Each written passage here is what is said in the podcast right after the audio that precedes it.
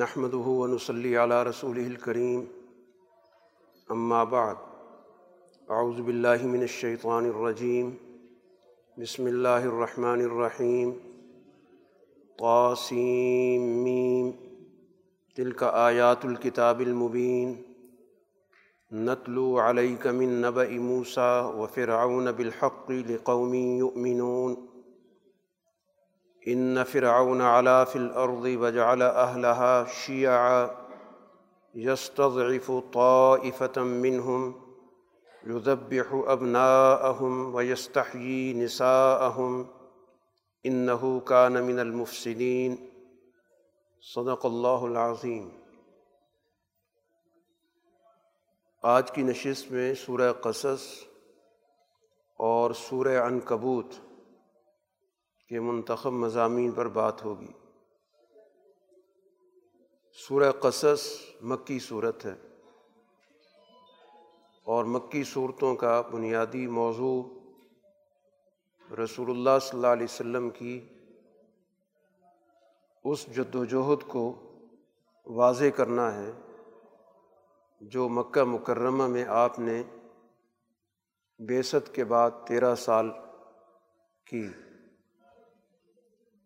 اس جد وجہد کے لیے آپ کن مسائل سے گزرے، مشکلات کا سامنا کیا؟ اس میں آپ کے پیش نظر کیا بنیادی اصول تھے؟ اور جنہوں نے آپ کے اس فکر، مشن، دین کو قبول کیا؟ ان کی کیا صفات ہیں؟ ان کا کیا طرز عمل ہے؟ جو مخالف معاشرہ نظام موجود تھا، اس نے کیا کیا حرب اختیار کیے۔ یہ عموماً مکی صورتوں کے اندر ذکر ہوتا ہے۔ گویا یہ رہنمائی ہوتی ہے ایسے معاشروں کے لیے جن معاشروں پر فرسودگی مسلط ہو، ظلم مسلط ہو، استحصال کا نظام ہو جو بنیادی انسانی اخلاقیات ہیں،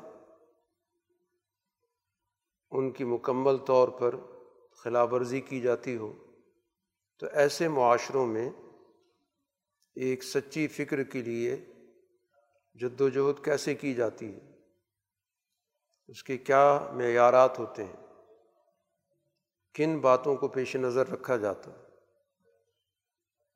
تو یہ مکی صورتیں در حقیقت ان فرسودہ اور استحصالی معاشروں میں سچائی اور حق کی جد وجہد کی اہمیت بیان کرتی ہیں اور اس سلسلے میں ہمیں رہنمائی دیتی ہیں۔ سورہ قصص میں قرآن حکیم نے جس واقعے کو بنیاد بنا کر رہنمائی کی ہے، اس واقعے کو قرآن حکیم کئی جگہوں پر مختلف طریقوں سے بیان کرتا آ رہا ہے۔ یہ واقعہ ہے بنی اسرائیل کا۔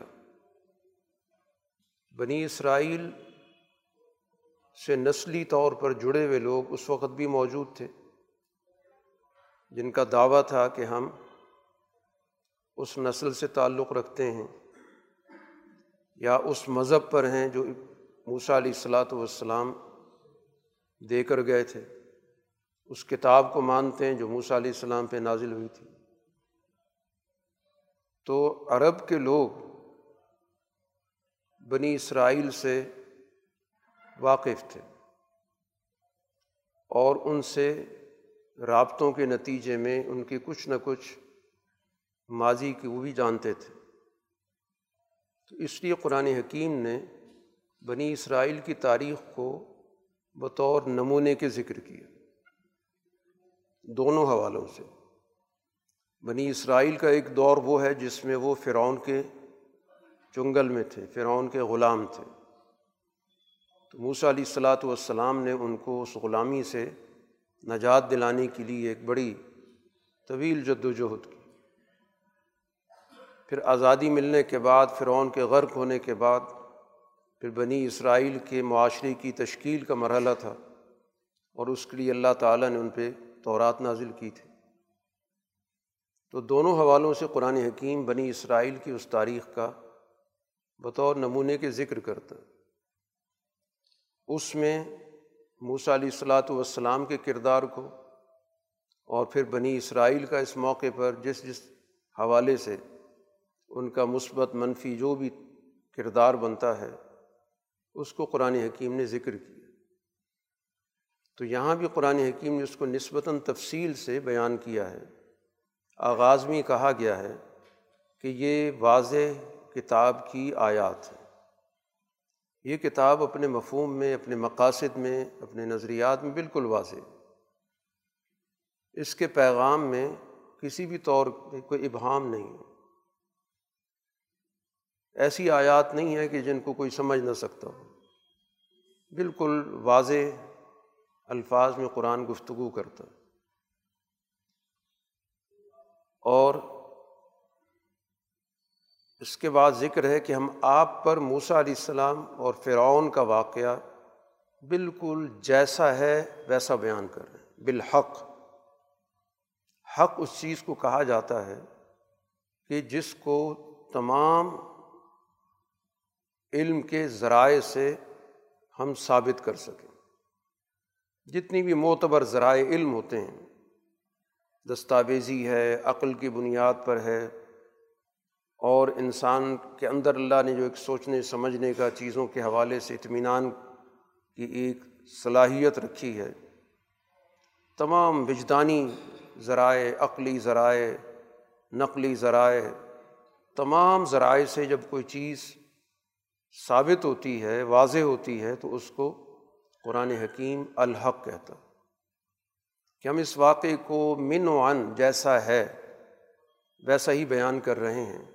اور بیان کرنے کا مقصد محض قصہ کہانی نہیں ہے، بلکہ اہلی ایمان کے لیے ہم اس کو بطور کیس اسٹڈی کے ایک نمونے کے پیش کر رہے ہیں کہ اس واقعے سے رہنمائی لیں اور اس واقعے کی روشنی میں اپنی اس جد وجہد کو جو مکہ میں ہو رہی ہے، اس کو مرتب کریں اور اس کو مزید بہتر بنائیں۔ سب سے پہلے قرآن حکیم نے فرعون کا جرم ذکر کیا۔ کہ فرعون کا جرم کیا تھا؟ زمین کے اندر سرکشی۔ کسی قانون کا پابند نہیں، بلکہ جو اس کی زبان سے بات نکلتی ہے وہ قانون۔ کسی ضابطے کا وہ پابند نہیں۔ پھر اس نے اپنی رعایا جو اس کے دائرۂ اختیار میں آتے تھے لوگ، ان کو اس نے مختلف گروہوں میں تقسیم کر دی۔ ایک گروہ کو کمزور سے کمزور تر کرنا، جو بنی اسرائیل تھے، ان کو اس نے کمزور کرنا شروع کر دیا۔ کس تکنیک سے وہ بھی قرآن نے بتا دی کہ ان کی جو نوجوان قیادت تھی اولاد تھی یا اسی طرح جو بھی بچے بعد میں بڑے ہو کر اپنا کوئی کردار ادا کر سکتے تھے، تو تمام بچوں کو ذبح کرنا، قتل کرنا۔ اور صرف گویا ان کی وہ آبادی جو خواتین پہ مشتمل ہے، بچیوں پہ مشتمل ہے، انہیں زندہ رہنے دیتے تھے۔ یہ سب سے بڑا فساد گویا فرعون کے ہاتھوں ہوا ہے کہ کسی بھی معاشرے پر اس طرح کی ان کی نسل کشی کی جائے کہ ایک خاص صنف کو ٹارگٹ کر دیا جائے، تو اسی سے معاشرے کے اندر توازن ختم ہو جاتا ہے، بگاڑ پیدا ہو جاتا ہے۔ معاشرے کا جو حسن یا خوبی یا بقا ہے، وہ توازن پر ہے، ہر شعبہ زندگی میں۔ اسی توازن کو ہی عدل کہتے ہیں۔ اگر یہ توازن ٹوٹ جائے، معاشیات میں ٹوٹ جائے، سیاسیات میں ٹوٹ جائے جو معاشرے کی ساخت ہے، اس میں ٹوٹ جائے۔ تو اسی کو ظلم کہا جاتا ہے، اس کو قرآن حکیم فساد کہہ رہا ہے۔ تو سب سے بڑا جرم گویا کہ فرعون کا یہ تھا کہ وہ انسانی معاشرے کی جو فطری ساخت ہے، اس کو اس نے پامال کیا۔ اور بغیر کسی تفریق کے بنی اسرائیل کے بچوں کو اس نے قتل کیا۔ اور جس گروہ سے اس کا اپنا تعلق تھا، نسلی طور پر، ظاہر ہے، اس کو تو وہ پروموٹ کرتا تھا۔ تو فرونی نظام کی اساس ہمیشہ یہ ہوتی ہے کہ سوسائٹی کے اندر ایک گروہ کو کمزور سے کمزور تر کرو اور دوسرے گروہ کو تقویت دو۔ اس سے سوسائٹی کے اندر ایک تو بدمنی پیدا ہوتی ہے۔ خود معاشرہ ایک دوسرے کے بارے میں تحفظات کا شکار ہوتا ہے۔ آپس میں الجھتا ہے، ایک دوسرے کو مجرم سمجھتا ہے۔ تو جتنی سوسائٹی تقسیم ہوتی ہے، اتنا ہی ایک فاسد اور ظالم نظام کو فائدہ ہوتا ہے۔ اس کی بقا اسی میں ہوتی ہے کہ معاشرے کو بانٹ کے رکھا جائے، تقسیم کر کے رکھا جائے۔ جس طرح بھی اس کی تقسیم ہوتی ہو، یا نسلی بنیادوں پہ تقسیم تھی، اور یہی چیز ہر دور کے اندر ہمیں ہر استحصالی نظام کی خصوصیت نظر آتی ہے۔ یعنی کسی بھی نظام کو آپ نے پہچاننا ہو کہ یہ کس قسم کا نظام ہے، یہ معاشرے کی فلاح و بہبود کا نظام ہے یا اس کی تباہی کا ہے، تو معاشرتی ہم آہنگی یا معاشرتی طور پر لوگوں کے درمیان جھگڑے تنازع اور اس میں کبھی کسی کی سرپرستی، کبھی کسی کو تقویت دینا کسی کو پست کر دینا، کسی کو اٹھا دینا۔ اسی سے اندازہ ہو جاتا ہے کہ معاشرہ کس قسم کا ہے۔ اور یہی گویا کہ اس کے بعد فرعون کے نقش قدم پر آج تک جو بھی چل رہا ہے، وہ اسی حکمت عملی کو لے کے چلتا ہے۔ ڈیوائڈ اینڈ رول تقسیم کرو اور لوگوں پر اپنی حکومت رکھو۔ اب اس کے بعد قرآن حکیم تدبیر الہی کا ذکر کر۔ کہ دنیا کے اندر فرونی تدبیریں بھی چلتی ہیں تو اس کے مقابلے پر اللہ کی بھی تدبیر ہوتی ہے۔ تو اللہ کا فیصلہ اس کے بعد قرآن ذکر کرتا ہے کہ ہم نے یہ فیصلہ کیا، ہم نے یہ ارادہ کیا کہ ان کمزور لوگوں پر اللہ تعالیٰ اپنا انعام کرے۔ جن کو پست کر دیا گیا، جن کی مسلسل نسل کشی ہو رہی ہے۔ ہمارا یہ اب فیصلہ ہے کہ اب ہم ان کو انعام سے نوازیں۔ ان کو ہم دنیا کی امامت اور قیادت دیں۔ ان کو ہم اس زمین کی وراثت دیں۔ کیونکہ اس وقت ان کے پاس جو بھی جگہ ہے، وہ ان کی ملکیت نہیں ہے۔ سر چھپانے کی جگہ جو ان کے پاس ہے بھی، وہ بھی گویا کہ فرعونی نظام کے رحم و کرم پہ۔ تو اب ہم نے فیصلہ کیا کہ ان کو باقاعدہ زمین کا نظام سونپا جائے۔ اور پھر زمین میں ان کو باقاعدہ اقتدار دیا جائے۔ یہ اپنے فیصلے کریں۔ اور فرعون اور اس کا جو وزیر تھا، اس کا جو سب سے بڑا معاون تھا، حامان تو اس کے پورے سسٹم کو چلانے میں اس کا شریک کار تھا۔ اس کی گویا کہ آج کے زبان میں اس کی بیروکریسی تھی۔ اور جو بھی اس کا پورا جتھا تھا، لشکر تھا جس مقصد کے لیے وہ بنی اسرائیل کی نسل کشی کر رہے تھے کہ اس بنیاد پر کہ جو ان کو یہ اطلاع ملی یا ان تک یہ خبر پہنچی کہ مستقبل میں اس فرونی نظام کا خاتمہ بنی اسرائیل کے ایک شخص کے ہاتھوں ہوگا۔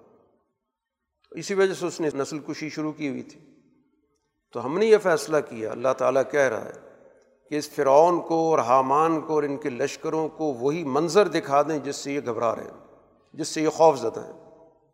وہ اسی دنیا کے اندر وہ منظر دیکھیں کہ جس کو روکنے کی کوشش کر رہے تھے، وہی ان کے سامنے آئے گا اور اس کے ہاتھوں سے ہی ان کا خاتمہ ہوگا۔ یہ تدبیر الہی گویا کہ اللہ تعالیٰ نے اس کا یہاں پہ تعارف کرایا۔ اب یہ تدبیر الہی کام کیسے کرتی ہے؟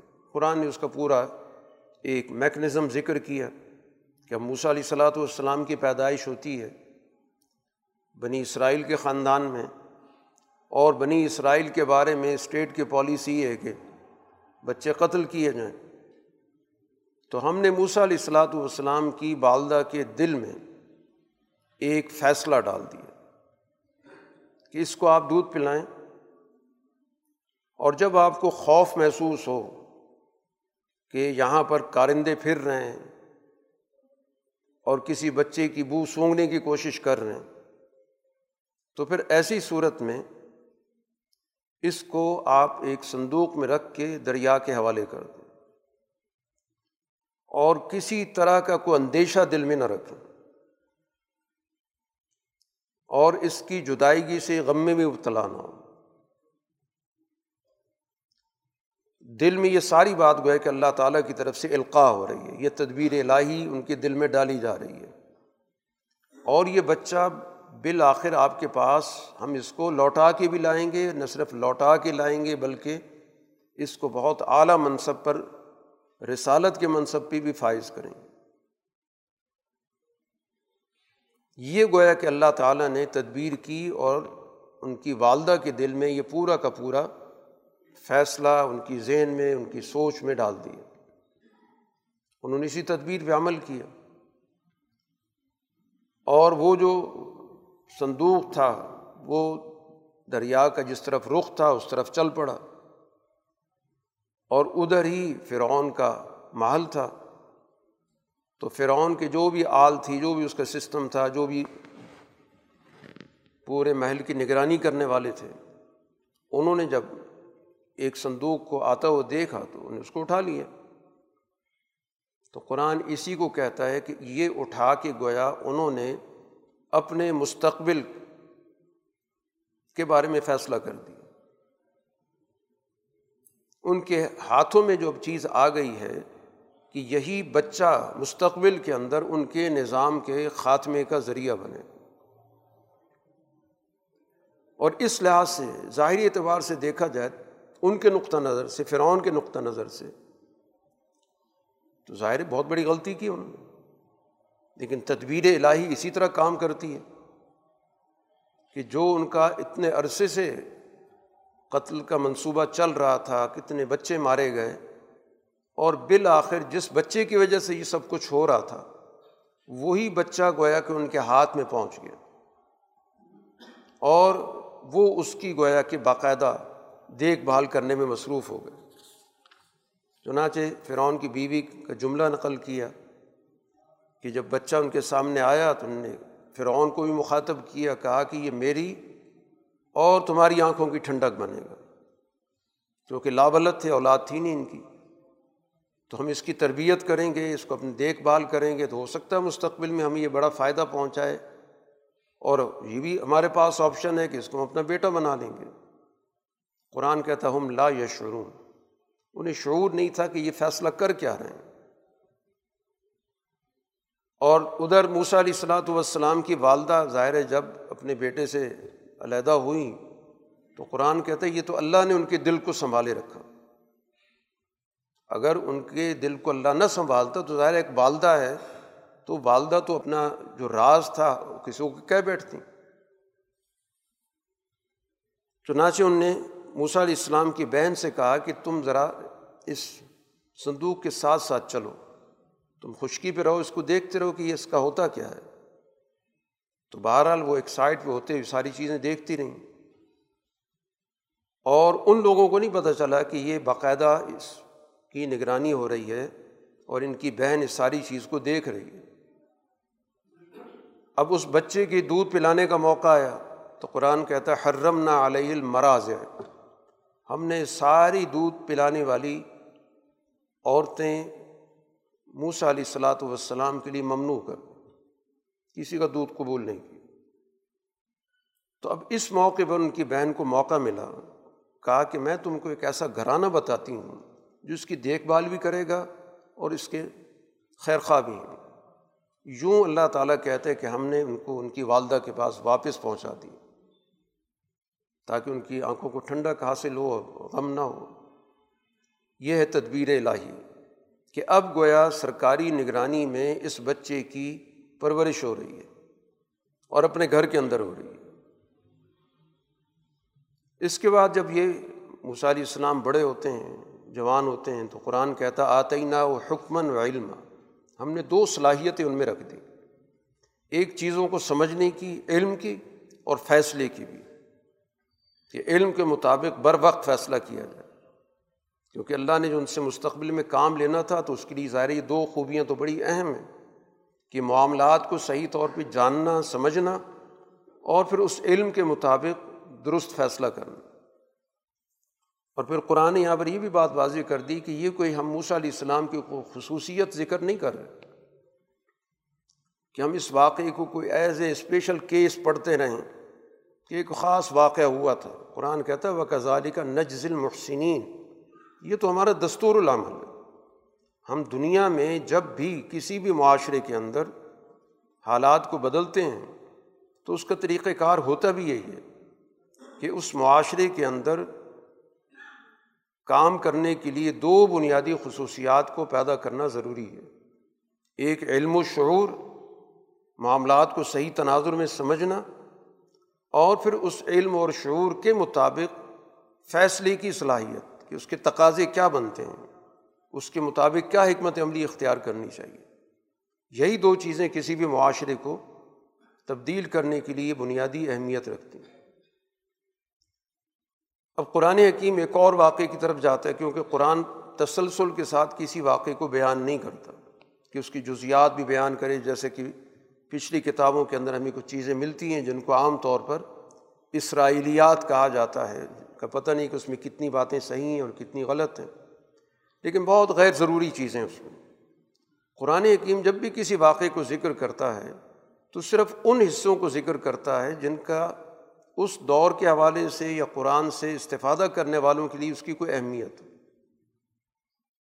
واقعہ برائے واقعہ جس کا آج کے دور سے کوئی تعلق نہ ہو اس حصے کو وہ ذکر ہی نہیں کرتا۔ چنانچہ دوسرا واقعہ قرآن حکیم نے ذکر کیا کہ اب موسا علیہ السلاۃ والسلام بڑے ہو گئے ہیں۔ اب وہ معاشرے کو دیکھ بھی رہے ہیں کہ یہ معاشرہ کیا ہے، اس میں کس طرح کی تقسیم ہے، کس طرح کی اس میں فرقہ واریت ہے، کس طرح کی اس میں نسل پرستی ہے۔ اور پھر ساتھ ساتھ یہ نظام کیسے کام کرتا ہے، فیصلے کیسے کر رہا ہے ان سب چیزوں کو انہوں نے بڑے قریب سے دیکھا، کیونکہ ظاہر ہے وہ تو اس سسٹم کے مرکز میں بیٹھے ہوئے چنانچہ ایک موقع پر وہ شہر میں نکلتے ہیں۔ اور وہ وقت ایسا تھا کہ جس میں عام طور پر لوگ اپنے گھروں میں ہوتے دوپہر کے وقت آرام کر رہے تھے۔ تو جب وہ باہر نکلے تو وہاں پر انہوں نے دیکھا کہ دو آدمی آپس میں گتھم گتھا ہیں۔ ایک دوسرے کے درپے ہیں، لڑ رہے ہیں۔ تو جب ان نے دیکھا تو پتہ چلا کہ ایک تو ظاہر ان کی اپنی نسل کا آدمی ہے، بنی اسرائیل کا آدمی اور ایک ظاہر ہے کہ قبطی نسل کا ہے، جس کی حکومت ہے، فرعون کی نسل کا ہے۔ تو اب جو قبطی نسل کا ہے، فرعون کی نسل کا ہے، اس کو زوم ہے کہ میری حکومت ہے، میرے خاندان کی، میری قبیلی کی حکومت ہے، تو ظاہر ہے وہ اس پہ ظلم کر رہا تھا۔ اس اسرائیلی شخص پہ۔ تو اب ایسی صورت میں وہ مار بھی کھا رہا تھا۔ جب اس نے موسیٰ علیہ السلام کو دیکھا تو ان کو فریاد کی کہ مجھے اس مشکل سے مصیبت سے اس کے چنگل سے نکلوائیں۔ تو موسیٰ علیہ السلاۃ والسلام نے موقع پہ فیصلہ کیا کہ اس شخص کو پکڑنا چاہیے کہ جو اس پہ حملہ آور ہے۔ تو اس پکڑنے کے دوران ظاہر ان نے سختی کے ساتھ اس کو ایک گھونسا مارا تھا کہ وہ پیچھے لیکن وہ ایسی جگہ پہ لگ گیا کہ وہ فوت ہو گیا۔ تو موسا علیہ السلاۃ والسلام نے فوراً ہی خود ہی تجزیہ کیا اس کا، کیونکہ ان کا تو مقصد یہ نہیں تھا، مقصد تو صرف اور صرف اس مظلوم کو اس کی چنگل سے نجات دلانی تھی کہ حاضہ من عمل شیطان کہ یہ سارا جو کام ہوا ہے اس میں شیطان کا بھی عمل دخل شیطان جو ہے اس کے اندر اپنا کردار ادا کر اور اس کا تو کام ہی یہی ہے۔ جو قرآن نے شروع میں کہا کہ اللہ نے ان کو علم و شعور دیا تھا، تو اپنے ہی عمل کا تجزیہ کر رہے کہ اس عمل کے اندر صورت حال ہے کیا؟ اس کے اندر کسی اور کا عمل دخل کتنا ہے؟ اور فوراً ہی انہوں نے اللہ تعالیٰ کی طرف رجوع کیا، دعا بھی کی۔ کہ ظاہر ہے کہ اس طرح کا آخری عمل جس میں کسی کی جان جاتی ہو اس کا اختیار تو ظاہر ہے کہ کسی کے پاس نہیں ہوتا۔ امبیا علیہ الصلاۃ والسلام کی شریعتیں سب کی یہی بتاتی ہیں کہ یہ عمل اس وقت ہوتا ہے کہ جب باقاعدہ ایک سسٹم قائم ہو، ایک نظام قائم ہو اور اس نظام کے سامنے ظالم مظلوم کے معاملات آئیں اور وہ پھر فیصلہ کریں براہ راست فیصلہ نہیں ہوتا، درستی نہیں۔ ہے یہی وجہ ہے کہ رسول اللہ صلی اللہ علیہ وسلم نے مکہ کے اندر باوجود اس کے کہ ظلم عروج پر ہے اور آپ پر ایمان لانے والی جماعت نہایت مشکلات میں ہے، کئی لوگوں کی جان بھی گئی، لیکن رسول اللہ صلی اللہ علیہ وسلم نے ان کے خلاف جنہوں نے یہ ساری حرکت کی جن کے ہاتھوں سے قتل بھی ہوا، یہ حکم نہیں دیا کہ اس قاتل کو پکڑ کے مار دو۔ کیونکہ اس نے انسانی زندگی ضائع کی ہے۔ وجہ کیا ہے کہ اس وقت مکہ کے اندر آپ کا نظام نہیں ہے۔ آپ کی خلافت ظاہرہ نہیں ہے۔ یہ کام خلافت ظاہرہ کے ہوتے ہیں۔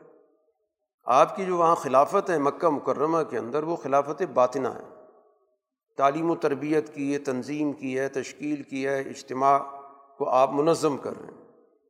لیکن سسٹم ظاہر ہے وہاں کے فرعون یعنی ابو جہل کا۔ ہے تو موسا علیہ السلاۃ والسلام نے اسی وجہ سے یہاں پر یہ ساری گفتگو کی اور اللہ سے بھی کہا کہ ربی انی ظلم تو نفسی، کہ مجھ سے کوتاہی ہوئی۔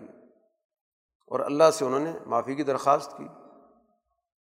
قرآن کہتا ہے کہ اللہ نے ظاہر ہے کہ اس میں ان کا کوئی ان معنوں میں عمل دخل نہیں تھا کہ کوئی سوچا، سمجھا منصوبہ ہو اور ان کا ارادہ ہو کسی آدمی کو مارنے کا۔ تو ظاہر اللہ تعالیٰ ایسی چیزوں پہ درگزر کرتا۔ اور آئندہ کے لیے انہوں نے یہ عہد کیا کہ اللہ تعالیٰ کا مجھ پہ انعام ہے تو میں مجرموں کا کبھی معاون نہیں بنوں۔ مجرموں کا تو میں نے کبھی ساتھ ہی نہیں دینا۔ اب اس صورت حال میں موسا علیہ السلاۃ والسلام اب اس چیز کو دیکھ رہے ہیں کہ اس کا رد عمل کیا ہوگا، کیونکہ ظاہر ہے کہ حکمران خاندان کا، حکمران قبیلے کا آدمی مارا گیا ہے۔ تو ظاہر طاقت اس کے پاس ہے اور ایک اسرائیلی شخص کی وجہ سے مارا گیا اور ایک اسرائیلی شخص کے ہاتھ سے مارا گیا موسا علیہ السلام کے ہاتھ سے مارا گیا۔ تو ظاہر اس کا تو بڑا شدید رد عمل ہونا ہے۔ اسی وجہ سے گویا کہ موسا علیہ السلاۃ والسلام اس سب چیز کو بہت ہی قریب سے دیکھ رہے ہیں، اس کا جائزہ لے رہے ہیں۔ اور ایک طبی طور پہ ظاہر ان پر دباؤ بھی ہے۔ اگلا دن آ جاتا ہے۔ اگلے دن پھر اسی طرح ان کا اتفاق ہوتا ہے۔ تو وہی شخص جو کل الجھ رہا تھا، وہ ایک اور قبتی سے اسی طرح الجھ رہا ہے اور پھر مار کھا رہا ہے۔ جب اس نے موسا علیہ السلام کو دیکھا، پھر آواز دی۔ موسا علیہ السلام نے کہا کہ تم کوئی بہت ہی بہکے ہوئے، بھٹکے ہوئے آدمی ہو۔ کہ کل بھی یہ معاملہ تھا، آج بھی تمہارا یہی معاملہ ہے۔ اب موسا علیہ السلاۃ والسلام آگے بڑھے۔ اس شخص کو پکڑنے کے لیے جو مار رہا تھا۔ تو اب یہ شخص یہ سمجھا کہ شاید موسا علیہ السلاۃ والسلام نے یہ جو مجھے ڈانٹا ہے اور مجھے کہا ہے کہ تم بھٹکے ہوئے شخص ہو، تو شاید موسا علیہ السلام آج میری خبر لیں۔ تو اس موقع پر وہ بول پڑا کہ اے موسا کل جیسے آپ نے ایک آدمی قتل کیا تھا، آج مجھے قتل کرنا چاہتے ہیں۔ آپ زمین میں منمانی کرنا چاہتے ہیں، آپ حالات صحیح نہیں کرنا چاہتے۔ اب یہاں سے گویا کہ وہ خبر فرعون کے دربار تک پہنچی کہ کل جو واقعہ ہوا ہے، وہ موسا علیہ السلام کے ہاتھ سے ہوا۔ تو وہ پوری مجلس بیٹھ گئی جو فرعون کے دربار کے لوگ تھے۔ اور وہاں پر مشورہ ہونے لگا کہ ہماری نسل کا آدمی مرا ہے تو ہم نے تو اس کا بدلہ لینا ہے۔ لیکن وہیں پر موسا علیہ السلاۃ والسلام کا خیر خواہ بھی موجود تھا۔ کیونکہ ظاہر موسا علیہ السلام سسٹم کے اندر رہے تھے۔ ان کے بھی اپنے ظاہر رابطے تھے۔ اس نے فوراً آ کر ابھی ان کی گفتگو جاری تھی، مجلس جاری تھی۔ اسی دوران درمیان سے نکل کے اس نے موسا علیہ السلاۃ والسلام تک رسائی حاصل کی۔ اور ان کو بتا دیا کہ مشورہ ہو رہا ہے آپ کو قتل کرنے کا۔ میرا آپ کو مشورہ یہ کہ آپ فوراً یہاں سے نکل جائیں موسیٰ علیہ السلاۃ والسلام وہاں سے فوراً نکل پڑے۔ اور اللہ سے دعا بھی کی کہ اللہ اس ظالم قوم سے مجھے بچائے۔ ایک واقعہ یہ ہو گیا کہ جس سے گویا کہ موسا علیہ السلاۃ والسلام کی اس معاشرے کے اندر لوگوں کے سامنے حیثیت واضح ہو گئی کہ موسا علیہ السلام گویا ایک فیصلہ کن حیثیت رکھتے موقع پہ فیصلہ کرنے کی، اور مظلوم کا ساتھ دینے کی ان کے اندر جرت موجود قرآن ایک اور واقعے کا ذکر کرتا کہ جو نبی ہوتا ہے، اس کے اندر بے سے پہلے ہی صلاحیتیں موجود ہوتی ہیں۔ اللہ تعالیٰ کی یہ سنت ہے کہ اس نے کبھی ایسے شخص کو نبی نہیں بنایا کہ جس کے اندر کوئی لوگوں کے علم میں صلاحیت تھی نہیں اور گمنام شخص تھا اور پھر اچانک اللہ نے اس کو نبوت دی اور نبوت ملنے کے بعد پھر اس کی صلاحیتیں لوگوں کے سامنے آ گئی ہوں، ایسا کبھی نہیں ہو وہ پہلے سے سوسائٹی کے اندر لوگوں کی نظروں میں ہوتا ہے، اس کی صلاحیتیں ہوتی ہیں، اس کی معاملہ فہمی ہوتی ہے، اس کی جرت ہوتی ہے۔ فیصلہ کن کردار ہوتا ہے۔ تو ان واقعات کے ذریعے در حقیقت موسا علیہ السلاۃ وسلام کے لیے اس سوسائٹی کو ذہنی طور پہ تیار کرنا، کہ آئندہ چل کے موسا علیہ السلاۃ والسلام نے جو کردار ادا کرنا ہے، تو اس سوسائٹی کے ذہن میں آ جائے کہ یہ شخصیت واقعتاً صلاحیت رکھتی ہے اور ایک فیصلہ کن کردار ادا کر سکتی۔ ہے اور یہ بات کہ ظلم ایک نبی کسی صورت میں برداشت نہیں کرتا۔ یہ جو بھی ان کا رد عمل ہے تو ظلم کے خلاف ہے۔ باوجود اس کے کہ وہ دربار کے اندر رہے، فرعون کے حوالے سے ظاہر ایک قرآن پہلے ذکر کر چکا ہے کہ فرعون نے اس کو باقاعدہ اپنے احسان کے طور پہ بھی ذکر کیا تھا کہ میں نے پرورش کی، میں نے اپنے پاس رکھا۔ لیکن موسا علیہ السلاۃ والسلام چیزوں کو سمجھتے ہیں۔ کہ نوعیت کیا ہے۔ بجائے اس کے کہ اس کے زیر احسان ہو کر زندگی بسر کریں۔ یا اس انفرادی سوچ کے ساتھ کہ میرا ذاتی تو معاملہ کوئی نہیں ہے۔ میں تو ذاتی طور پہ بڑے سکون کے ساتھ ہوں، بڑے آرام کے ساتھ ہوں، بڑے پروٹوکول کے ساتھ ہوں۔ باقی جن لوگوں پہ جو ہو رہا ہے، ہوتا رہے۔ نبی کی سوچ یہ نہیں ہوتی، نبی کی اجتماعی سوچ ہوتی۔ ذاتی طور پر انہیں کوئی وہاں پہ پریشانی نہیں ہے۔ لیکن اپنی قوم کی حالت دیکھ رہے ہیں کہ غلامی کی حالت ہے۔ تو ایک اور واقعہ جب یہ وہاں سے نکلتے ہیں تو مدین کا رخ کرتے ہیں اور اللہ سے دعا بھی کرتے ہیں کہ اللہ تعالیٰ ان کی رہنمائی کرے گا۔ تو اب وہاں سے جاتے ہوئے، راستے میں وہ ایک کنویں کے پاس سے گزرتے ہیں۔ وہاں پر دیکھا کہ لوگوں کا ایک ہجوم ہے۔ کنویں سے پانی نکال رہے ہیں، اپنے جانوروں کو پانی پلا رہے ہیں۔ تو گرد و پیش پہ جب نظر ڈالی تو ایک طرف دیکھا کہ دو خواتین کھڑی ہیں۔ انہوں نے اپنا ریوڑ روکا ہوا ہے۔ تو علیہ السلاۃ والسلام کو تجسس ہوا کہ ان کا معاملہ کیا ہے۔ پوچھا جا کے تمہارا کیا معاملہ ہے؟ تو گویا نبی ہر چیز پہ نظر رکھتا ہے۔ اس میں ایک حساسیت ہوتی ہے۔ بے حص نہیں ہوتا کہ کہ میرا اپنا کام ہے، مسافر آدمی ہوں، میں اپنا راستہ لوں۔ مجھے ان لوگوں سے کیا غرض ہے؟ یہ سوچ نہیں ہے۔ وہ دیکھ رہے ہیں کہ سب پانی پلا رہے ہیں اور یہ دو خواتین علیحدہ کھڑی ہیں اپنے ریوڑ کو لے کر۔ یہ کیوں نہیں پانی پلا رہی؟ تو پوچھا، کیا معاملہ ہے؟ انہوں نے بتایا کہ جو ریوڑ چرانے آئے ہوئے ہیں، یہ سارے کے سارے لوگ جب اپنے ریوڑ کو پانی پلا کے چلے جائیں گے تو پھر جا کر ہم اپنی بھیڑ بکریوں کو پانی پلاتے ہیں۔ اور پھر اس کا بھی جواب دے دیا کہ وہ کیوں آئیں؟ کہا کہ ہمارے والد بہت بوڑھے ہیں۔ جس کی وجہ سے ظاہر وہ نہیں آ سکتے، تو ہمارے اوپر ذمہ داری ہے۔ اور ہم اس طرح، ظاہر ہے کہ ہماری ترتیب یہ ہوتی ہے۔ تو موسا علیہ السلاۃ والسلام کے اندر جو خدمت کا جذبہ تھا، وہ فوراً آگے بڑھے اور اس کنویں سے پانی نکال کر کہ ریوڑ کو پلا دیا۔ اور ایک سائے میں جا کے بیٹھ گئے۔ اللہ سے پھر دعا کی کہ اللہ میں تیرا محتاج ہوں، مجھے رہنمائی کر تو اسی دوران ابھی وہ سستا رہے تھے۔ ان دونوں میں سے جن کے بھیڑ بکریوں کو انہوں نے پانی پلایا تھا، ان دونوں خواتین میں سے ایک وہاں پہ آتی ہے اور آ کے کہتی ہے کہ ہمارے والد آپ کو بلا رہے ہیں، کہ آپ نے جو ہمارے ساتھ ایک اچھا سلوک کیا اور ہمارے جانوروں کو پانی پلایا، تو وہ اس حوالے سے آپ کو کوئی نہ کوئی ہدیہ دینا چاہتے ہیں۔ تو موسا علیہ السلاۃ والسلام ان کے ساتھ چل پڑے اور وہاں پر جا کر ان کے والد سے ملاقات ہوئی۔ قرآن حکیم نے ان کا نام ذکر نہیں کیا۔ لیکن روایات میں آتا ہے کہ حضرت شعیب علیہ السلام تھے۔ تو ان کے سامنے پورا واقعہ بیان کیا، اپنا پورا پس منظر بتایا، کیا صورت حال پیش آئی۔ تو اس پر انہوں نے کہا کہ اب آپ کو خوف زدہ ہونے کی ضرورت نہیں ہے آپ ان کے دائرے اختیار سے نکل آئیں۔ یہاں پھر ان کا کوئی عمل دخل نہیں ہے۔ یہ گفتگو ہو رہی تھی، تو اسی دوران جو ان دونوں میں سے جو خواتین تھیں انہوں نے اپنے والد کو متوجہ کیا کہ اصل مقصد تو ان کو بلانے کا یہ تھا کہ انہوں نے ہمارے ساتھ جو اچھا سلوک کیا ہے تو ان کو کوئی نہ کوئی معاوضہ دیا جائے۔ اور یہیں پر گویا کہ اس چیز کا بھی ذکر کر دیا کہ ایک انسان کی خوبی کیا ہوتی ہے۔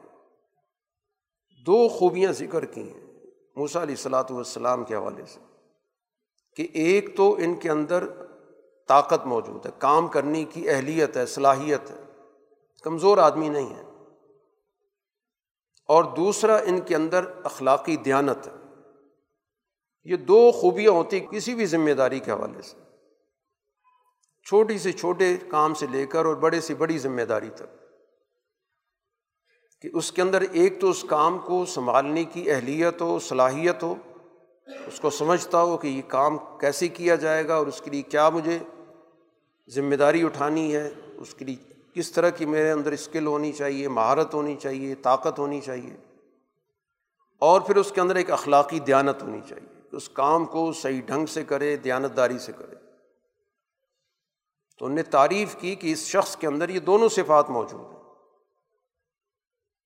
تو حضرت شعیب علیہ السلام نے اس موقع پر ان سے کہا کہ میرا یہ ارادہ ہے کہ میں چاہتا ہوں کہ ان دونوں میں سے کسی ایک سے آپ کا نکاح کروں۔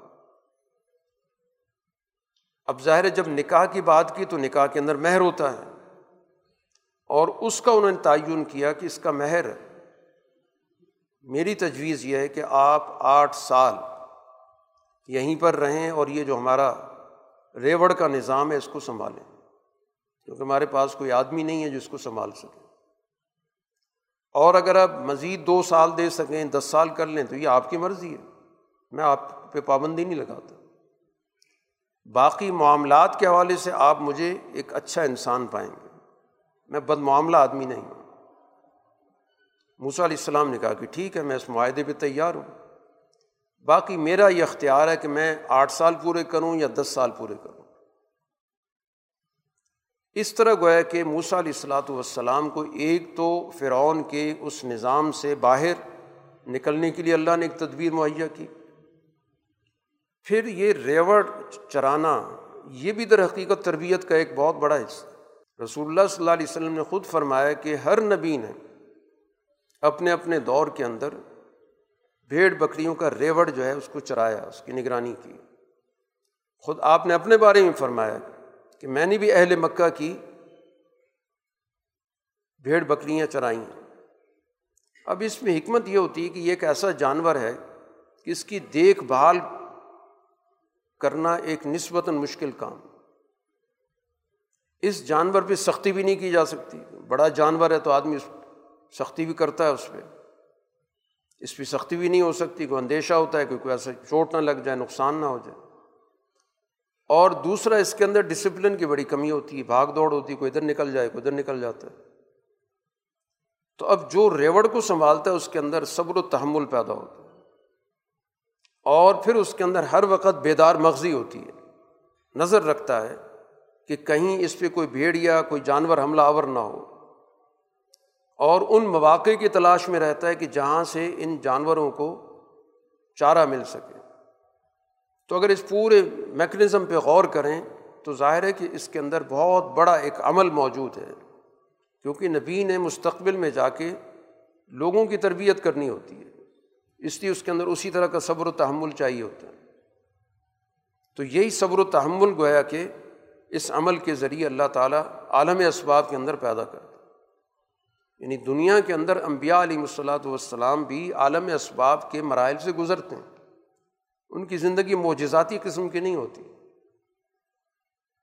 اور دوسرا پھر ظاہر ہے کہ اس شیخ کبیر جس کا قرآن نے ذکر کیا، شعیب علیہ السلام کی صحبت ملی انہیں۔ تو وہ بھی ظاہر ہے کہ اس کی بھی اپنی جگہ پر ایک بہت بڑی اہمیت ہے، کیونکہ وہ بھی اپنے دور کے پیغمبر رہے۔ اور اس سے پہلے قوم کی طرف ان کی بےست ہوئی تھی، جس کا قرآن مختلف جگہوں پہ ذکر کرتا ہے۔ پھر اس قوم کے اندر جو سب سے بڑا جرم تھا جو قرآن بتاتا آ رہا ہے، وہ معاشی جرم تھا۔ ناپ تول کے نظام کی کمی تھی، غیر معیاری چیزیں دینے کا عمل تھا، جس پہ شعیب علیہ السلاۃ والسلام ان کو مسلسل تنبی کرتے رہے۔ اور بالآخر ظاہر اس قوم پہ برا وقت آیا، تباہ ہو گئی۔ شعیب علیہ السلام کو اللہ تعالیٰ نے وہاں سے نجات دے کے ادھر بھیج دیا۔ تو یہ پورا کا پورا ایک پس منظر ہے۔ کہ جس کے لیے ضروری تھا کہ شعیب علیہ السلام کی تربیت میں موسیٰ علیہ السلام رہیں۔ تو اب یہ ساری تدابیر الہی کہلاتی ہیں کہ ایک قوم کو آزاد کرنے کے لیے اللہ تعالیٰ نے کس طرح کی تدبیر دنیا کے اندر اختیار کی۔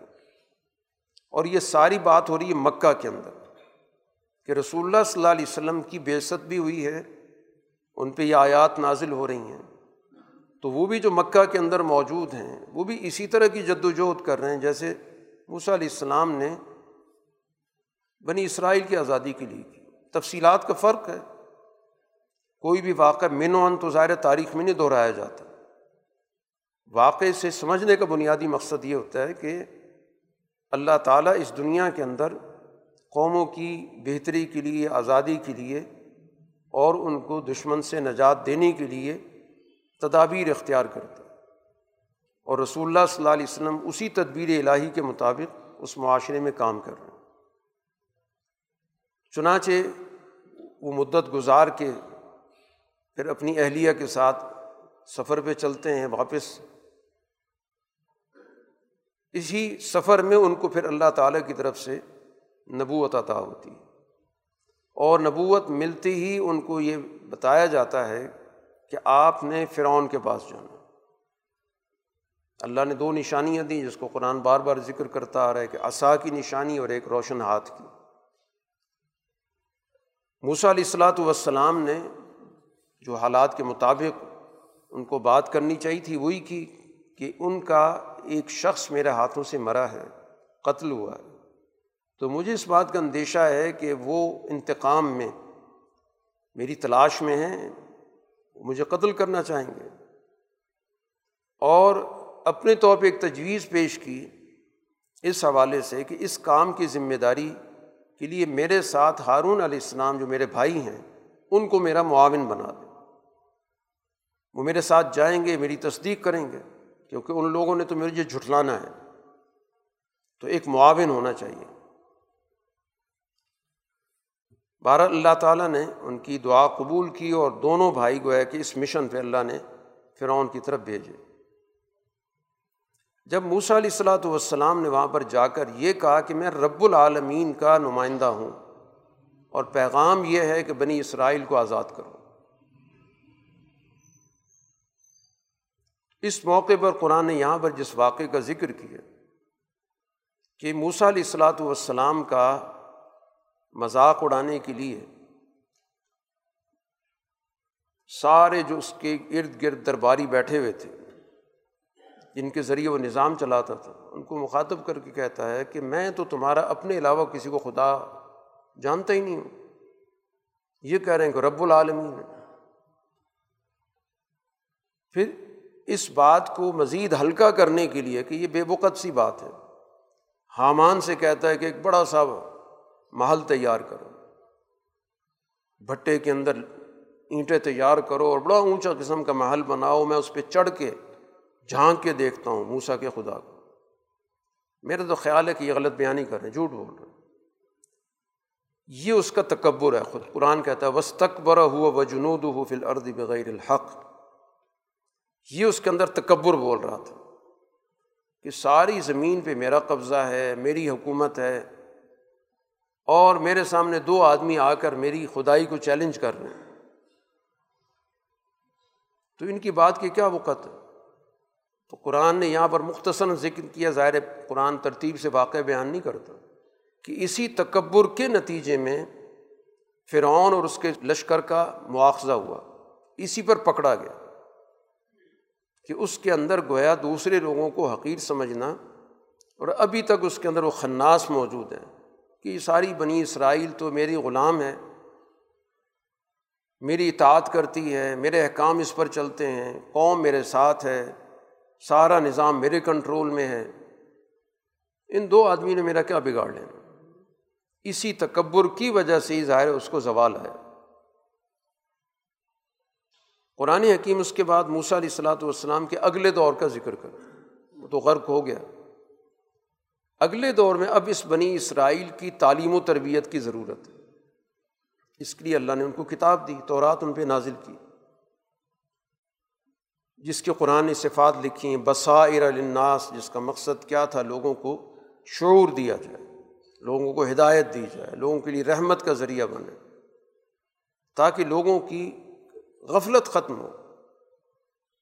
ایک طویل عرصہ غلامی میں رہنے کی وجہ سے ان کی صلاحیتیں جو ہیں وہ ساری کی ساری مفلوج ہو گئیں۔ تو اب ان کو اٹھایا جائے، ان کے اندر کوئی بصیرت پیدا کی جائے، کوئی شعور پیدا کیا جائے، کوئی مستقبل کے حوالے سے ان کو حکمت عملی دی جائے۔ یہ قرآن حکیم نے تورات کے نازل ہونے کا مقصد بتایا۔ اب قرآن چونکہ بنیادی طور پر مخاطب تو کر رہا ہے، ان لوگوں کو جو براہ راست اس کے سامنے موجود ہے۔ اب یہ ساری گفتگو ہو رہی ہے۔ رسول اللہ صلی اللہ علیہ وسلم بھی اب ان لوگوں کے پاس آئے ہیں۔ تو اب یہ لوگ یہ کہتے ہیں کہ جیسے موسا علیہ السلام کے پاس کتاب آئی تھی یا جیسے ان کے پاس نشانیاں تھیں، ان کے پاس ایسی کیوں نہیں آئیں؟ قرآن نے اس کا ایک تو یہ جواب دیا کہ اس وقت جو نشانیاں جن کے سامنے دی گئی تھیں موسا علیہ السلام کی، تو اس وقت کے لوگوں نے تو اس کا انکار کیا تھا۔ فرعون نے تو نہیں مانا تھا۔ اور اب رسول اللہ صلی اللہ علیہ وسلم قرآن لے کر آئے ہیں۔ جب پیش کیا گیا کہ ان کے پاس تورات تھی تو اب یہ قرآن آ رہا ہے۔ پھر دوسری سمت میں چلے گئے۔ کہنے لگے کہ یہ لگتا ہے وہ بھی جادو تھا، یہ بھی جادو تھا۔ یہ دونوں جادو ایک دوسرے کو سپورٹ کر رہے ہیں۔ ہم کسی کو نہیں مانتے۔ یہاں پر رسول اللہ صلی اللہ علیہ وسلم سے قرآن حکیم نے ایک بات کی اور بڑی اہم بات کی۔ ایک کھلا چیلنج کیا، حالانکہ اللہ کے رسول ہیں، آپ پہ قرآن نازل ہو رہا ہے۔ آپ ان سے یہ کہہ دیں کہ دنیا میں تو یہ دو کتابیں اللہ نے بھیجی، ایک تورات بھیجی اور اب یہ قرآن نازل ہو رہا ہے۔ ان دونوں کتابوں سے تمہارے پاس کوئی زیادہ ہدایت والی کتاب ہے، وہ لے آؤ، میں اس کو مان لوں گا۔ یہ ہوتا ہے گویا کہ حق پر اعتماد۔ کہ اگر تمہارے پاس میں نے تو ہدایت کی پیروی کرنی میں تو سچائی کا پیروکار ہوں۔ اب تمہارے پاس تو سے زیادہ ہدایت کی کتاب ہے، قرآن سے زیادہ ہدایت کی کتاب ہے، لے آؤ۔ سب سے پہلے میں اس کی پیروی کروں گا۔ اگر تم واقعی سچے ہو، اس بنیاد پہ بات کر رہے ہو، تو طے کر لیتے ہیں۔ کہ جدھر زیادہ ہدایت ہے یا جس کے پاس زیادہ ہدایت کے ذرائع موجود ہیں، اس کی بات ماننی چاہیے۔ تمہارے پاس ہے تو میں ماننے کے لیے تیار ہوں۔ قرآن کہتا ہے یہ آپ کی بات نہیں مانیں گے۔ اور اسی سے پتہ چل رہا ہے کہ یہ ہدایت کی تلاش میں نہیں ہے، یہ تو خواہش پرست ہیں، مفاد پرست ہیں۔ یہ تو صرف باتیں بنا رہے ہیں۔ ادھر ادھر کی باتیں اس لیے یہاں کریں۔ اصل مقصد کوئی ہدایت کی تلاش نہیں ہے۔ یہ تو اپنے مفادات کے پیچھے ان کو مال کا مفاد ہے، اقتدار کا مفاد ہے، اپنے گرد و پیش پہ ان کو چونکہ غلبہ حاصل ہے، وہی اس چکر میں قرآن حکیم نے اسی کے ساتھ ساتھ اس بات کو بھی واضح کیا کہ کچھ حق شناس اہل کتاب بھی ہیں۔ یعنی جن کے پاس تورات آئی تھی، تورات کو انہوں نے قبول کیا، اس پر ایمان لایا، اس پر ایمان کے نتیجے میں انہوں نے قرآن کو بھی اللہ کی کتاب مانا اور رسول اللہ صلی اللہ علیہ وسلم پر بھی ایمان لایا۔ چنانچہ رسول اللہ صلی اللہ علیہ وسلم پر ایمان لانے والے کچھ تو ظاہر ہے کہ ایسے لوگ تھے جو مدینہ کے اندر موجود تھے، اہل کتاب تھے۔ اسی طرح حبشہ سے اہل کتاب کی جو عیسائی تھے، ان کا بھی ایک وقت رسول اللہ صلی اللہ علیہ وسلم کے پاس آیا تھا، جس کا قرآن حکیم پہلے ذکر کر چکا ہے سورہ معاہدہ کے اندر۔ جن کو ہم نے کتاب دی، وہ اس کتاب پر بھی ایمان لانے والے اور جب یہ کتاب ان پر پڑھی گئی، تو انہوں نے کہا کہ ہم ایمان لائیں یہ حق ہے۔ ہم تو اس سے پہلے اس کو قبول کر چکے ایسے اہل کتاب کو اللہ تعالیٰ ایک بشارت دے رہا ہے۔ کہ باقی لوگوں کے مقابلے پر ان کو ایمان لانے پر دوہرا اجر ملے گا۔ اس وجہ سے کہ یہ دو دفعہ ایمان لائے، پہلے اپنی کتاب پر ایمان لائے تو اس کا ان کو اجر ملا۔ اب یہ آخری کتاب پر ایمان لائے تو اس کا بھی ان کو اجر ملا۔ ان کے اندر خوبیاں کیا ہیں؟ جس کی وجہ سے اللہ تعالیٰ ان کا ذکر کر رہا ہے۔ ایک خوبی قرآن نے ذکر کی کہ صبر ہو۔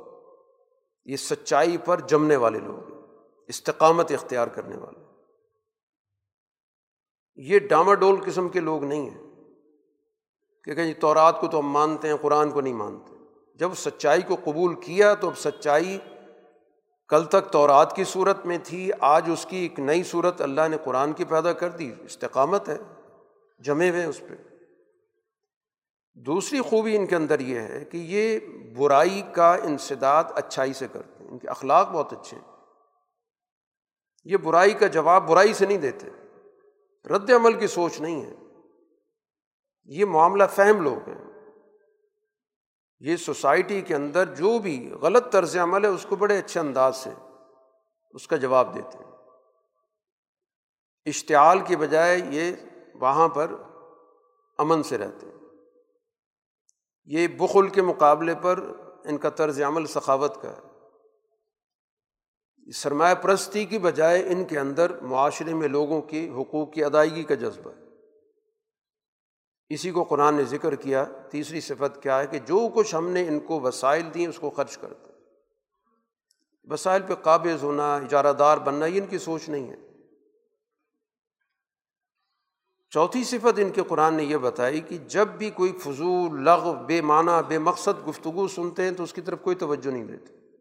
الجھتے نہیں ہیں۔ اور یوں کہہ کہ اس معاملے سے الگ ہو جاتے ہیں کہ ہمارے لیے اپنا عمل ہے، تمہارے لیے تمہارا عمل ہے۔ السلام علیکم۔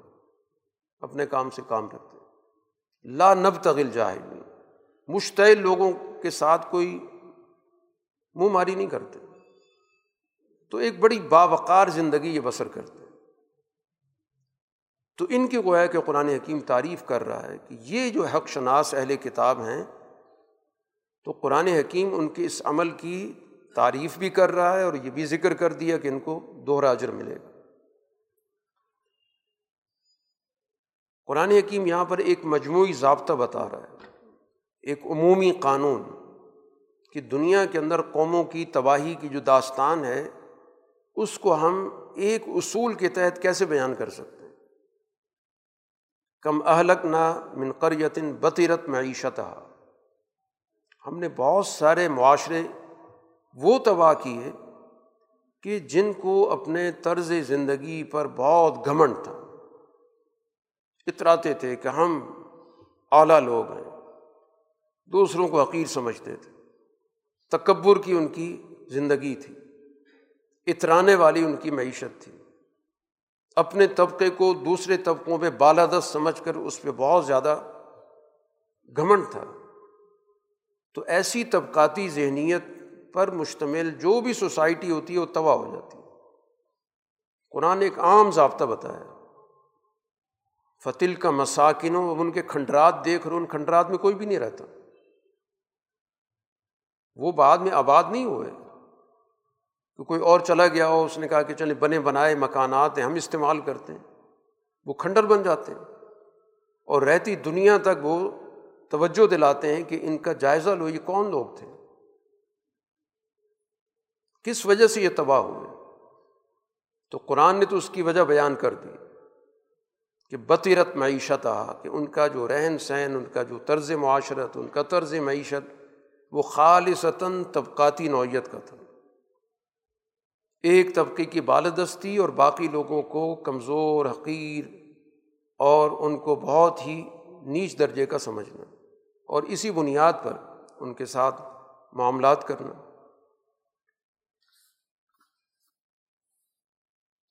اسی کے ساتھ قرآن حکیم نے یہاں پر چونکہ یہ واقعات چل رہے ہیں، فرعونی نظام کا ایک کریکٹر کا تو ذکر پہلے کر دیا گیا، حامان کی صورت میں جو پورے اس نظام کو چلا رہا تھا۔ اس کا مشیر بھی تھا، اس کے نظام کے اندر کردار ادا کر رہا تھا۔ ایک کردار قرآن اور بھی ذکر کر رہا ہے۔ اور وہ کردار ہے قارون کا۔ قارون کا نسلی طور پر تو تعلق بنی اسرائیل سے تھا۔ لیکن مفاد پرستی کی وجہ سے وہ اپنی قوم کے مفاد کا سودا کر چکا تھا۔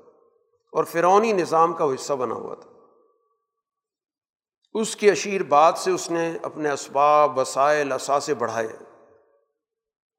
اتنے اس کے پاس اثاثے تھے، قرآن ذکر کرتا ہے کہ اس کے خزانوں کی صرف جو چابیاں تھیں، ان کو سنبھالنے کے لیے ایک طاقتور جماعت رکھی ہوئی تھی، جو صرف چابیاں سنبھالتی تھی۔ اس قدر گویا اس کا پھیلا ہوا سیٹ اپ تھا۔ اور یہ اس کو قیمت کس چیز کی ملی تھی کہ اپنی قوم کا غدار تھا۔ قوم ساری کی ساری غلام، پسماندہ، قتل ہو رہی ہے۔ اور وہ گویا کہ اپنے اثاثے بڑھا رہا ہے۔ اس نظام کا گویا یہ سب سے بڑا معاون اعلی کار بنا ہوا ہے۔ اس کو اس کی قوم نے کہا۔ بنی اسرائیل نے کہا۔ سب سے پہلے سمجھایا کہ یہ جو تم اپنے آپ کو بہت کچھ سمجھتے ہو، تمہاری جو ذہنیت کے اندر دوسروں کو حقیر سمجھنا ہے۔ لا تفرح، اطراؤ مت، کہ جو اپنے آپ کو سمجھتے ہو کہ میں سب سے اعلیٰ ہوں، یہ سارے تو کمی کمین قسم کے لوگ ہیں۔ اللہ تعالیٰ ایسے لوگوں کو ناپسند کرتا ہم تمہیں پہلے سے سمجھا رہے کہ اپنے طرز عمل کو بدلو۔ اور جو کچھ اللہ تعالیٰ نے تمہیں وسائل دیے ہیں، ان وسائل کو ایسی جگہوں پہ خرچ کرو کہ جس کا فائدہ پائیدار ہو، جس کے نتائج مستقبل کے اندر تمہیں بھی حاصل ہو سکیں۔ بجائے فوری اپنے مفاد کے لیے، نمود و نمائش کے لیے، اپنے کر و فر کے لیے ان کو خرچ کر رہے ہو۔ ان کو مستقبل کے لیے خرچ کرو۔ اور جب دین مستقبل کی بات کرتا ہے یا قرآن کی زبان میں جس کو آخرت کہتے ہیں، تو یہ آخرت کا معنی بڑا وسیع ہے۔ آنے والا دور سارا آخرت ہے۔ اس دنیا کے اندر بھی ہماری ایک آخرت ہے، جو ہماری زندگی کا بقیہ حصہ ہے، وہ ہماری آخرت ہے اس دنیا کی۔ اور ایک وہ بڑی آخرت ہے، جو اس پورے کائنات کے ختم ہو جانے کے بعد ایک اگلا دور ہے، جس نے ہمیشہ ہمیشہ رہنا ہے۔ تو قرآن کی زبان میں آخرت کا لفظ بہت وسیع معنوں میں استعمال ہوتا ہے۔ یعنی مستقبل کی پرواہ کرو۔ وہ مستقبل چاہے وہ دنیا کے اندر جتنا بھی تیس چالیس سال کا ہے۔ ایک عام انسان کی جو متوسط عمر ہے اس لحاظ سے۔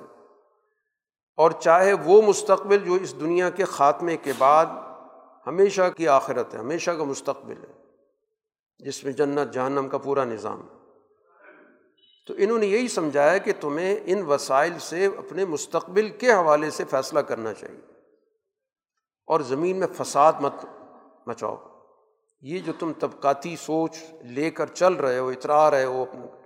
نمود و نمائش کر رہے ہو، اس سے زمین میں فساد پھیل رہا ہے انار کی پھیل رہی ہے، لوگوں کی سوچوں کے اندر خرابی پیدا ہو رہی ہے۔ کیونکہ جب کمزور لوگوں کے سامنے اس طرح کی نمود و نمائش ہوگی تو ظاہر ان کے احساسات مجروح ہوں گے۔ اور ان میں سے کئی لوگ ایسے ہوں گے کہ جن کے اندر رد عمل بھی پیدا ہوگا۔ کئی لوگوں کے اندر احساسی کمتری پیدا ہوگا۔ یہ ساری چیزیں فساد کا باعث بنتی ہیں۔ اور اللہ تعالیٰ فسادی لوگوں کو پسند نہیں کرتا۔ تو بہت ہی گویا کہ اس کو سمجھانے کی کوشش کی کہ تم ان وسائل کو درست طریقے سے استعمال کرو۔ دنیا میں جو تمہارا حصہ ٹھیک ہے، استعمال کرو، جو ضروریاتی زندگی ہے اس سے ہم منع نہیں کر رہے۔ لیکن احسن کما احسن اللہ علیک اللہ نے اگر تمہارے ساتھ اس نے سلوک کیا، تمہیں وسائل مل گئے، تو تمہیں ذمہ داری مل گئی ہے کہ تم دوسرے لوگوں کو ان وسائل میں شریک کرو۔ تمہیں یہ وسائل اس طور پہ اجارہ داری کے طور پہ نہیں دیے گئے۔ دنیا کے اندر اللہ تعالیٰ جس کو جو بھی صلاحیت دیتا ہے، وہ اجارہ داری کی بنیاد پہ نہیں دیتا کہ وہ اجارہ دار بن کے بیٹھ جائے کہ میرے پاس یہ صلاحیت ہے، کوئی بھی صلاحیت ہو جیسے قرآن یا دولت کی بات، مال کی بات کر رہا ہے کہ ایک شخص کہتا ہے، میں تو کمانا جانتا ہوں، میرے پاس بہت کچھ اسکل موجود ہے۔ جو بھی کسی کے پاس جو بھی مہارت اور اسکل موجود ہے، وہ اس کا ذاتی نہیں ہے۔